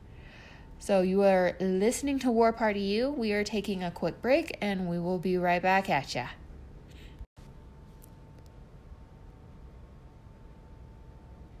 We are back on War Party U. This is Michelle Bodkin hanging out with Matt and Ryan, and we are talking all things University of Utah football and breaking down the last regular season game of 2019 for this amazing Utah Utes team. And before I sign off on, on this episode, I just wanted to talk about Utah's senior class and and the guys that are involved in this year's program. Uh, they have been an absolute joy to be around and work with, and uh, I think I've mentioned it in another episode before. This has been probably my favorite group of seniors since that 2015 team uh, that had like Isaac Asiata and Kenneth Scott and Gionni Paul and I think was Nate Orchard still there or was he the year before? No, Nate Orchard was still there. Uh, uh, Devontae Booker, like uh, Travis Wilson, Kendal Thompson, like all all of those guys, like this team is so similar to them in a lot of ways. Just just the leadership that this senior class exudes, and even even the guys below below them, like you know the Jaylon Johnsons of of the group. That 2015 team had the same type of thing with like Marcus Williams and and guys like that. Like there's just so many striking similarities. I think the one thing that 2019 has that 2015 didn't was just a little more depth to overcome, you know, key injuries that sometimes happen in a season. And thankfully, this Utah team has been very healthy. And part of that has been, you know, they have an offense that can kind of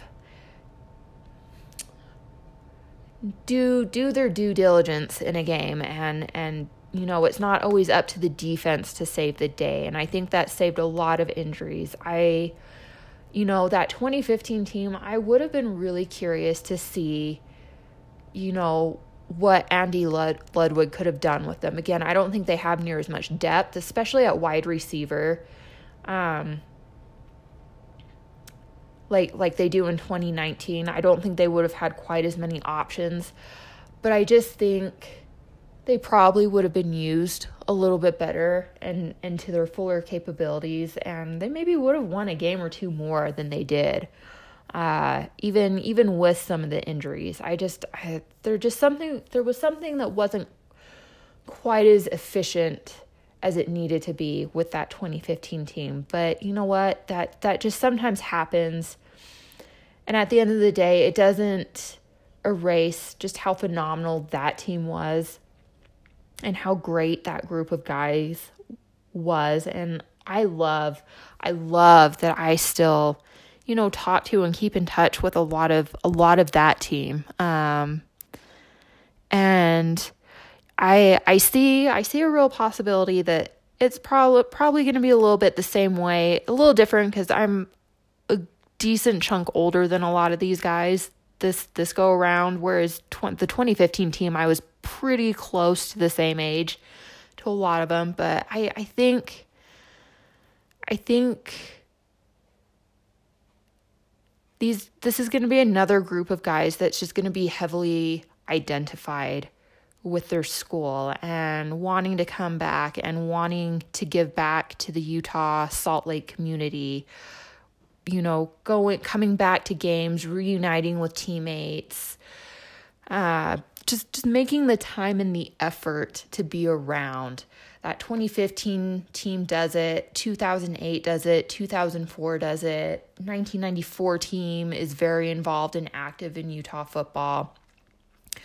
2019 is going to be a very similar type situation and and these guys are just special. So cherish them. Cherish them because they're good in the classroom, they're good on the field, they're good out in the community.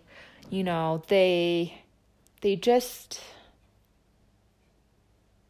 I there's just not an, enough time for me to really talk about what a good, interesting, kind, generous, amazing group of guys Utah recruited into this class. And that's you know, the guys that have been here all four years. That's some of the fill in seniors that, you know, were grad transfers that came in and, and kind of helped fill out the team for, you know, just this season.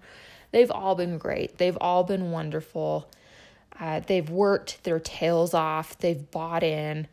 And there's a reason why this team is sitting where it's currently sitting and it's it's in large part because of, of those kids those guys uh, and their belief not only in themselves but in the guys around them as well and in the coaches and that is that can make all the difference in the world as far as you know how well a team does or doesn't do in a season and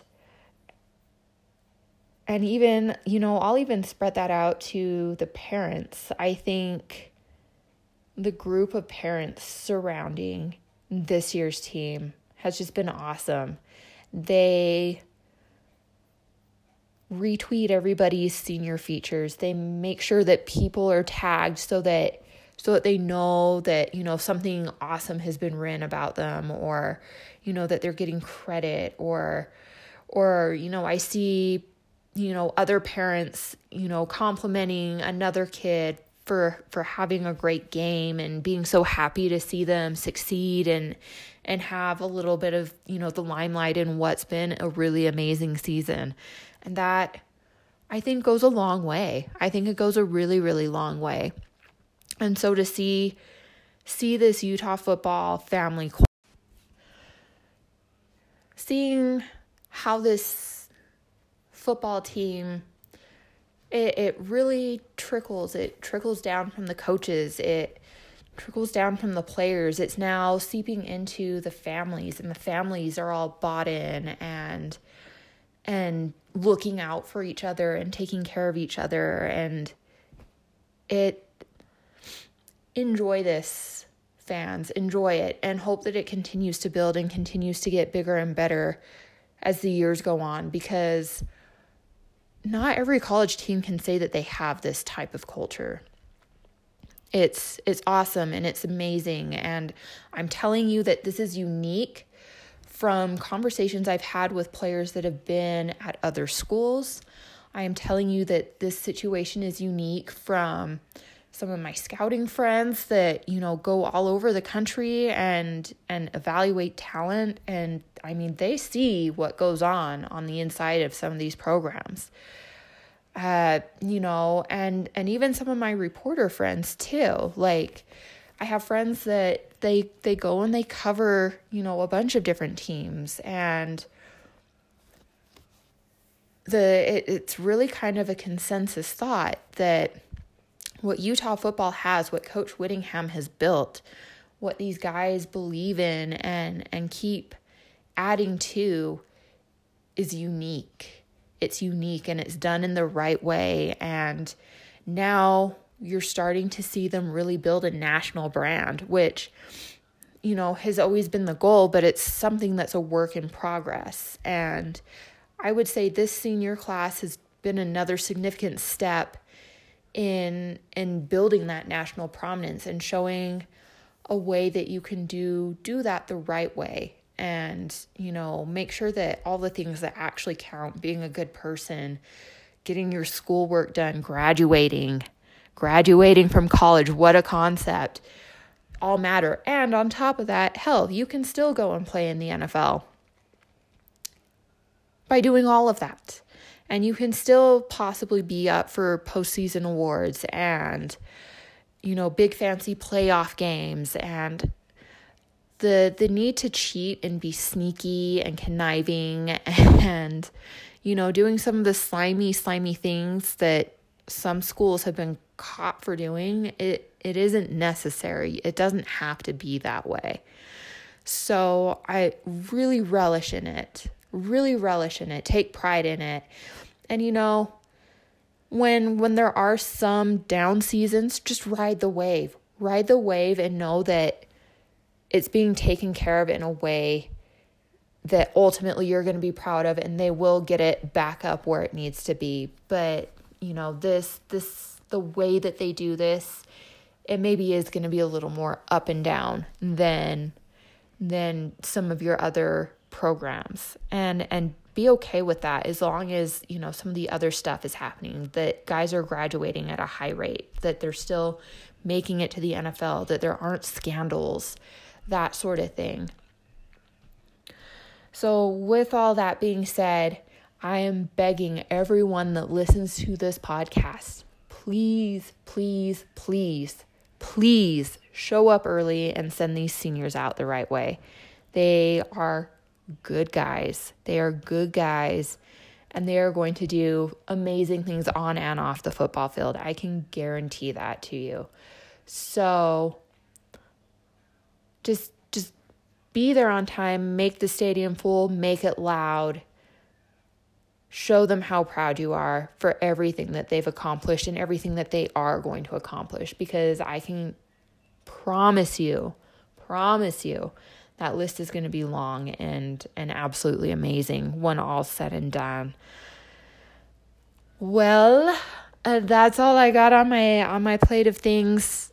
Uh, before I sign off, I want to wish every single one of you an amazing Thanksgiving. I hope you spend it with family and friends and and again, just be thankful for this team and and this year and on on my behalf thank you so much for listening and reading everything that i do. It's appreciated.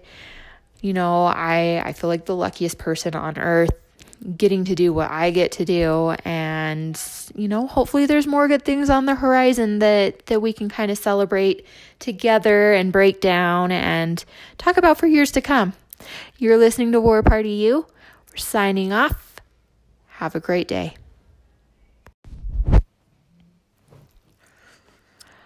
Surprise, surprise, we are back at it on War Party U. This is Michelle Bodkin of UteZone.com, and I am hanging out with Matt and Ryan, and we are talking all things University of Utah football.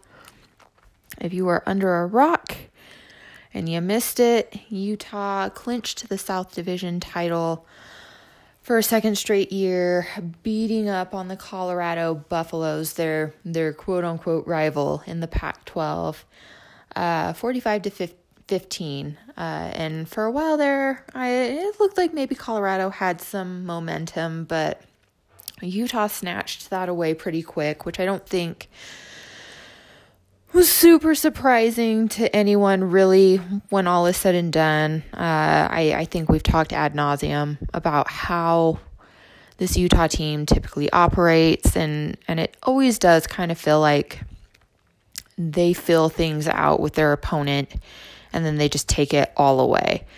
Uh, so with that with that being said, uh, let's just take a look here and and just kind of go through the Colorado game as a review.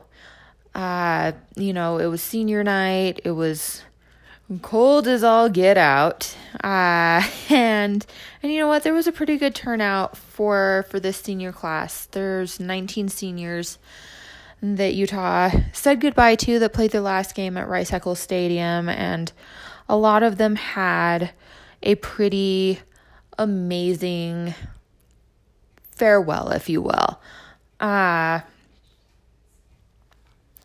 it's I, I just I don't I don't know. I don't know what what you can really say about about these kids that, you know, bought in and gave gave everything that they possibly could have to the program. You know, and and I think it really it, it does start with Leki Fotu and Bradlee Anae and Zach Moss and Julian Blackmon you know, deciding collectively, I will probably individually first and then kind of collectively as a group that they wanted to come back and that they had some unfinished business, that they wanted to take this Utah team to this place. And then on top of that, you have your senior quarterback in Tyler Huntley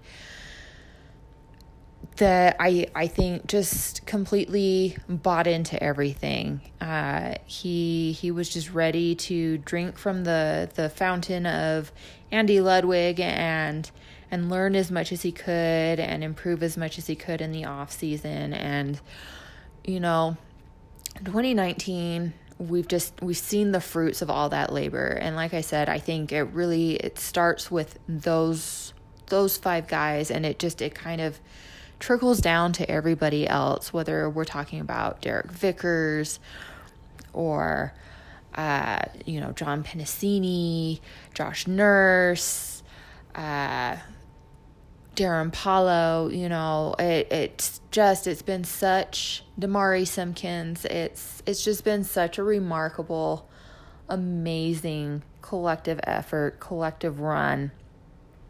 And, and these kids they they were absolutely fantastic to finish out at home and and clinch the south and and stamp their ticket to Santa Clara this week.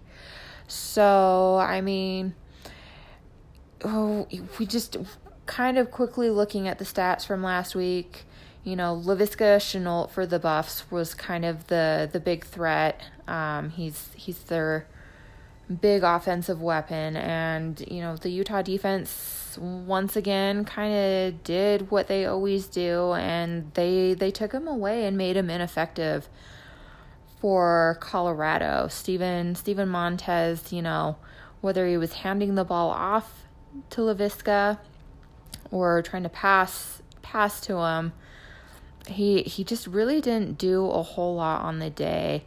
Rushing you know, five attempts, 25 yards, uh, and then receiving four four catches for 43 yards. So, you know, compared to what he normally does, uh, he was very very quiet. Uh, and then, you know, Steven Montez, the kid was sacked five times. Um, you know, got got two touchdowns uh, and and had 157 yards on the day. But I it just you like I said, Utah's defense went out and they did what they needed to do, and there were some nerves early on, and and it maybe you know took this team a little bit longer to rally than than usual and and I don't know I'm going to guess it was just the emotions of of it all of you know saying goodbye of that being the last time and i think maybe needing to just get that out of their system for a minute there. Uh, you know let's look over at at the utah side of things. I mean i think first of all we need to start with Bradlee Anae, who tied the utah all-time sack record. Uh, he shares the top title right now with Hunter Dimick with, I believe it's 29 and a half career sacks. Um, and he has a great opportunity to break that record this week against the Oregon Ducks, which we'll get into maybe a little bit more in the next segment. Uh, you know, Tyler Huntley, once again, not a ton of attempts, but the attempts that he did make, he was very efficient per usual. Uh, 14 of 17, 165 yards, two touchdowns.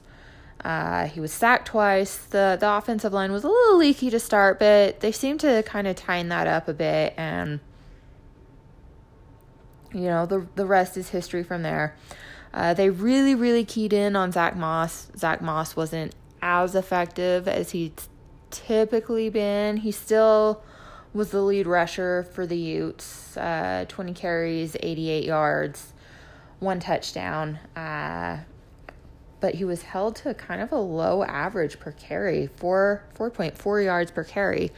But, you know, the Buffaloes really paid for trying trying to really key in on Zach and and they got beat up by a bunch of other people, whether it was Jaylen Dixon or Tyler Huntley or Brant Kuithe, Derrick Vickers, you know, they're sending anybody and everybody at them. And so it was like, yeah, you can stop Zach Moss, but, you know, are you going to have an answer for when we rush our tight end? Are you going to have an answer for when we rush a couple of our receivers, our really speedy receivers? maybe you know you're going to have a problem with some of our other running backs or our quarterback. And it just it it made for a really tough day overall for for the buffaloes. And and the game did eventually get out of hand for them so kudos to the utes and they are going to be heading up to the bay area the yay area to take on Oregon, which is kind of the matchup we all thought we would see kind of towards the beginning of the year and and it looks like it's it's going to live up to the ticket and and be a good matchup. So we'll get into a little bit of that in the next segment. We're taking a break here. This is War Party U and we'll be back at it. You are listening to the sultry sounds of War Party U. This is Michelle Bodkin with UteZone.com, hanging out with Matt and Ryan, and we are talking everything having to do with Utah football. The Utes have a really, really big game this week. It's it's for all the marbles, at least all the marbles as far as the Pac-12 is concerned. Uh, last week they clinched the South title for the second straight season in a row and they are on their way to Levi Stadium in Santa Clara to take on the 13th ranked Oregon Ducks. Or, excuse me, I think they're actually 14th. I think I was looking at the AP. Uh,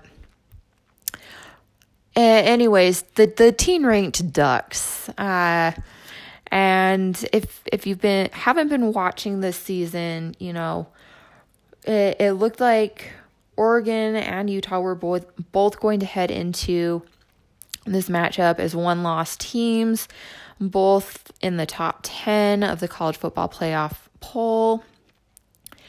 And Oregon had a very, very unfortunate slip up against Arizona State, which if you if you remember Utah kind of manhandled them when they came and visited Salt Lake. But for whatever reason, the Sun Devils had Oregon's number and, you know, they slipped up. So Oregon's now a two loss team. They are out of the college football playoff uh, equation, but they still have a lot to play for.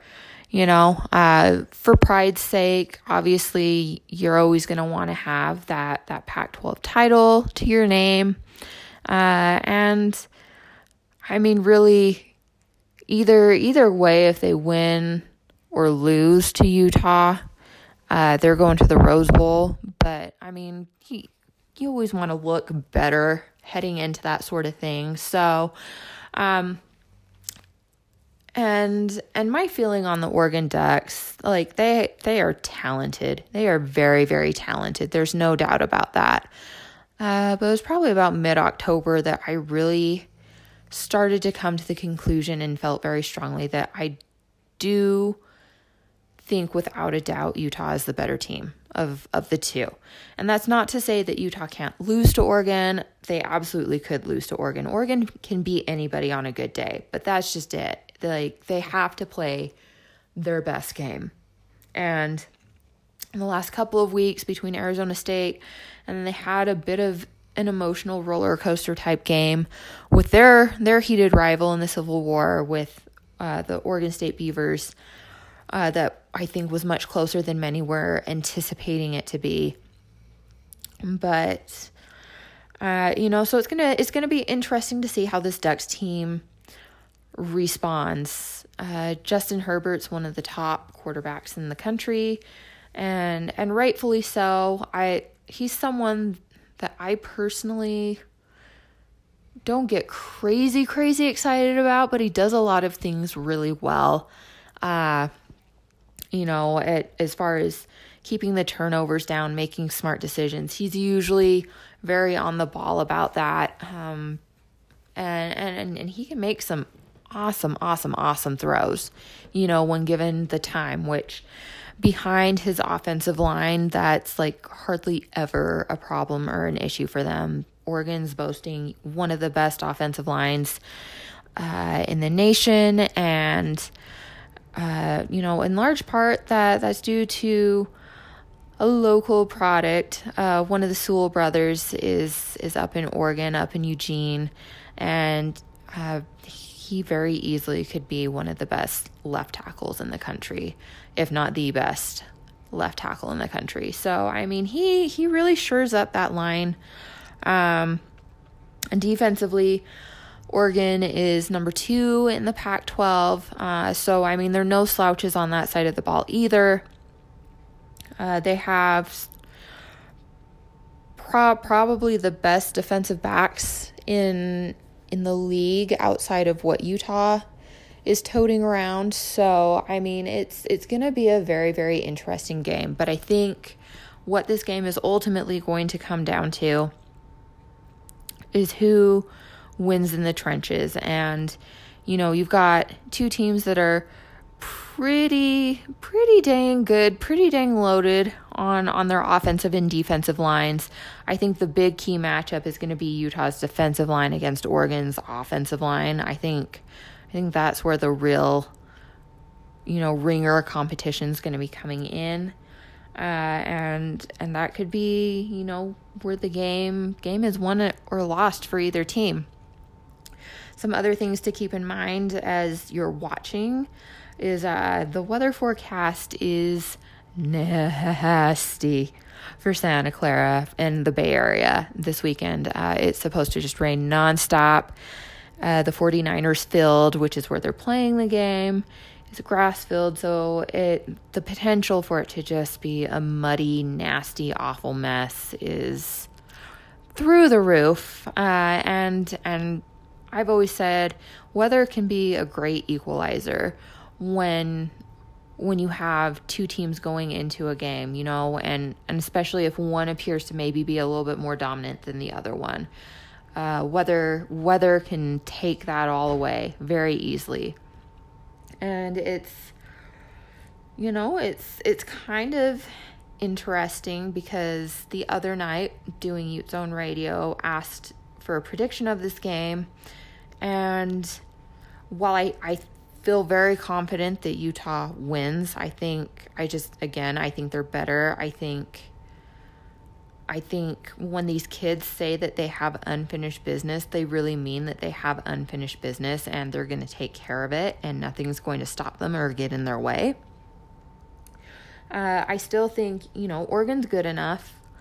Uh, and and the weather I think is going to be nasty enough that it, it it it could be a little bit more challenging than maybe some of the other games that we've seen throughout the season. And that's not to say that once you kind of go looking through all the stats that it doesn't become clear that Utah really controlled the narrative of the game at the end of it, but the score just may not be reflective of that. I think I said I was expecting like a 28 24 type game. But uh, then then Paul Finebaum happened and essentially to to put this all in a nutshell he he got on national TV and said Utah absolutely did not deserve to be the fourth team in the college football playoff if LSU beat Georgia on Saturday. And the only reason he could give was because the nation doesn't want to see Utah because it's Utah. Uh, and I mean that's that's very lazy, obtuse analysis. Uh, and and to to be fair, in all fairness, Paul's area of expertise is the SEC, and that's mainly what he sticks to. Uh, you know, his his deal is not doing national analysis. It's it's feeding the SEC machine and the ESPN narrative that the SEC is is the greatest conference in all of co- college football. So, I mean, he really was doing what he's paid to do in this instant. The issue is if any anybody recalls 2008, very similar things were said about a very similarly built Utah team, and um, they they kind of caused all hell to break loose, and things got really interesting, and they ended up manhandling Alabama, who nobody, literally nobody gave gave them a shot. You know, they're not talented enough. They're not this. They're not that. It's just Utah because it's Utah type stuff. And frankly, they kicked ass. I they kicked Alabama's teeth in in the first quarter and never looked back. Alabama never had a lead in that game. Uh, Utah was just that Utah team was just out to make a point, prove a point, uh, and and make sure that everybody knew that uh, they were the real deal that year. And I I think Fine Boss set this team up to to potentially do a very similar thing. And so now I'm starting to see and fill a narrative where maybe this game isn't as close as as I initially thought it would be. I I could so see this Utah team just going off on Oregon and again really proving a point. And um on Twitter I joked about it being the the Alice Cooper special giving giving Oregon the Alice Cooper special which again in fairness Oregon didn't really do anything or say anything you know to provoke that. But you know, I think I think when Whittingham gets doubted, I think when his guys get doubted, and especially when they're the caliber of which we have seen this year, the caliber of which we've seen in 2008, the caliber of which we've seen in 2004, it gets personal and and they go out for blood and so that's another interesting development that's come up with this game and you know, we we shall just see how how this maybe plays out and it, it should be a wild ride, but uh, Ute fans just just enjoy this ride and enjoy everything about it and take it in and relish it and whatever happens, you know, happens in Santa Clara.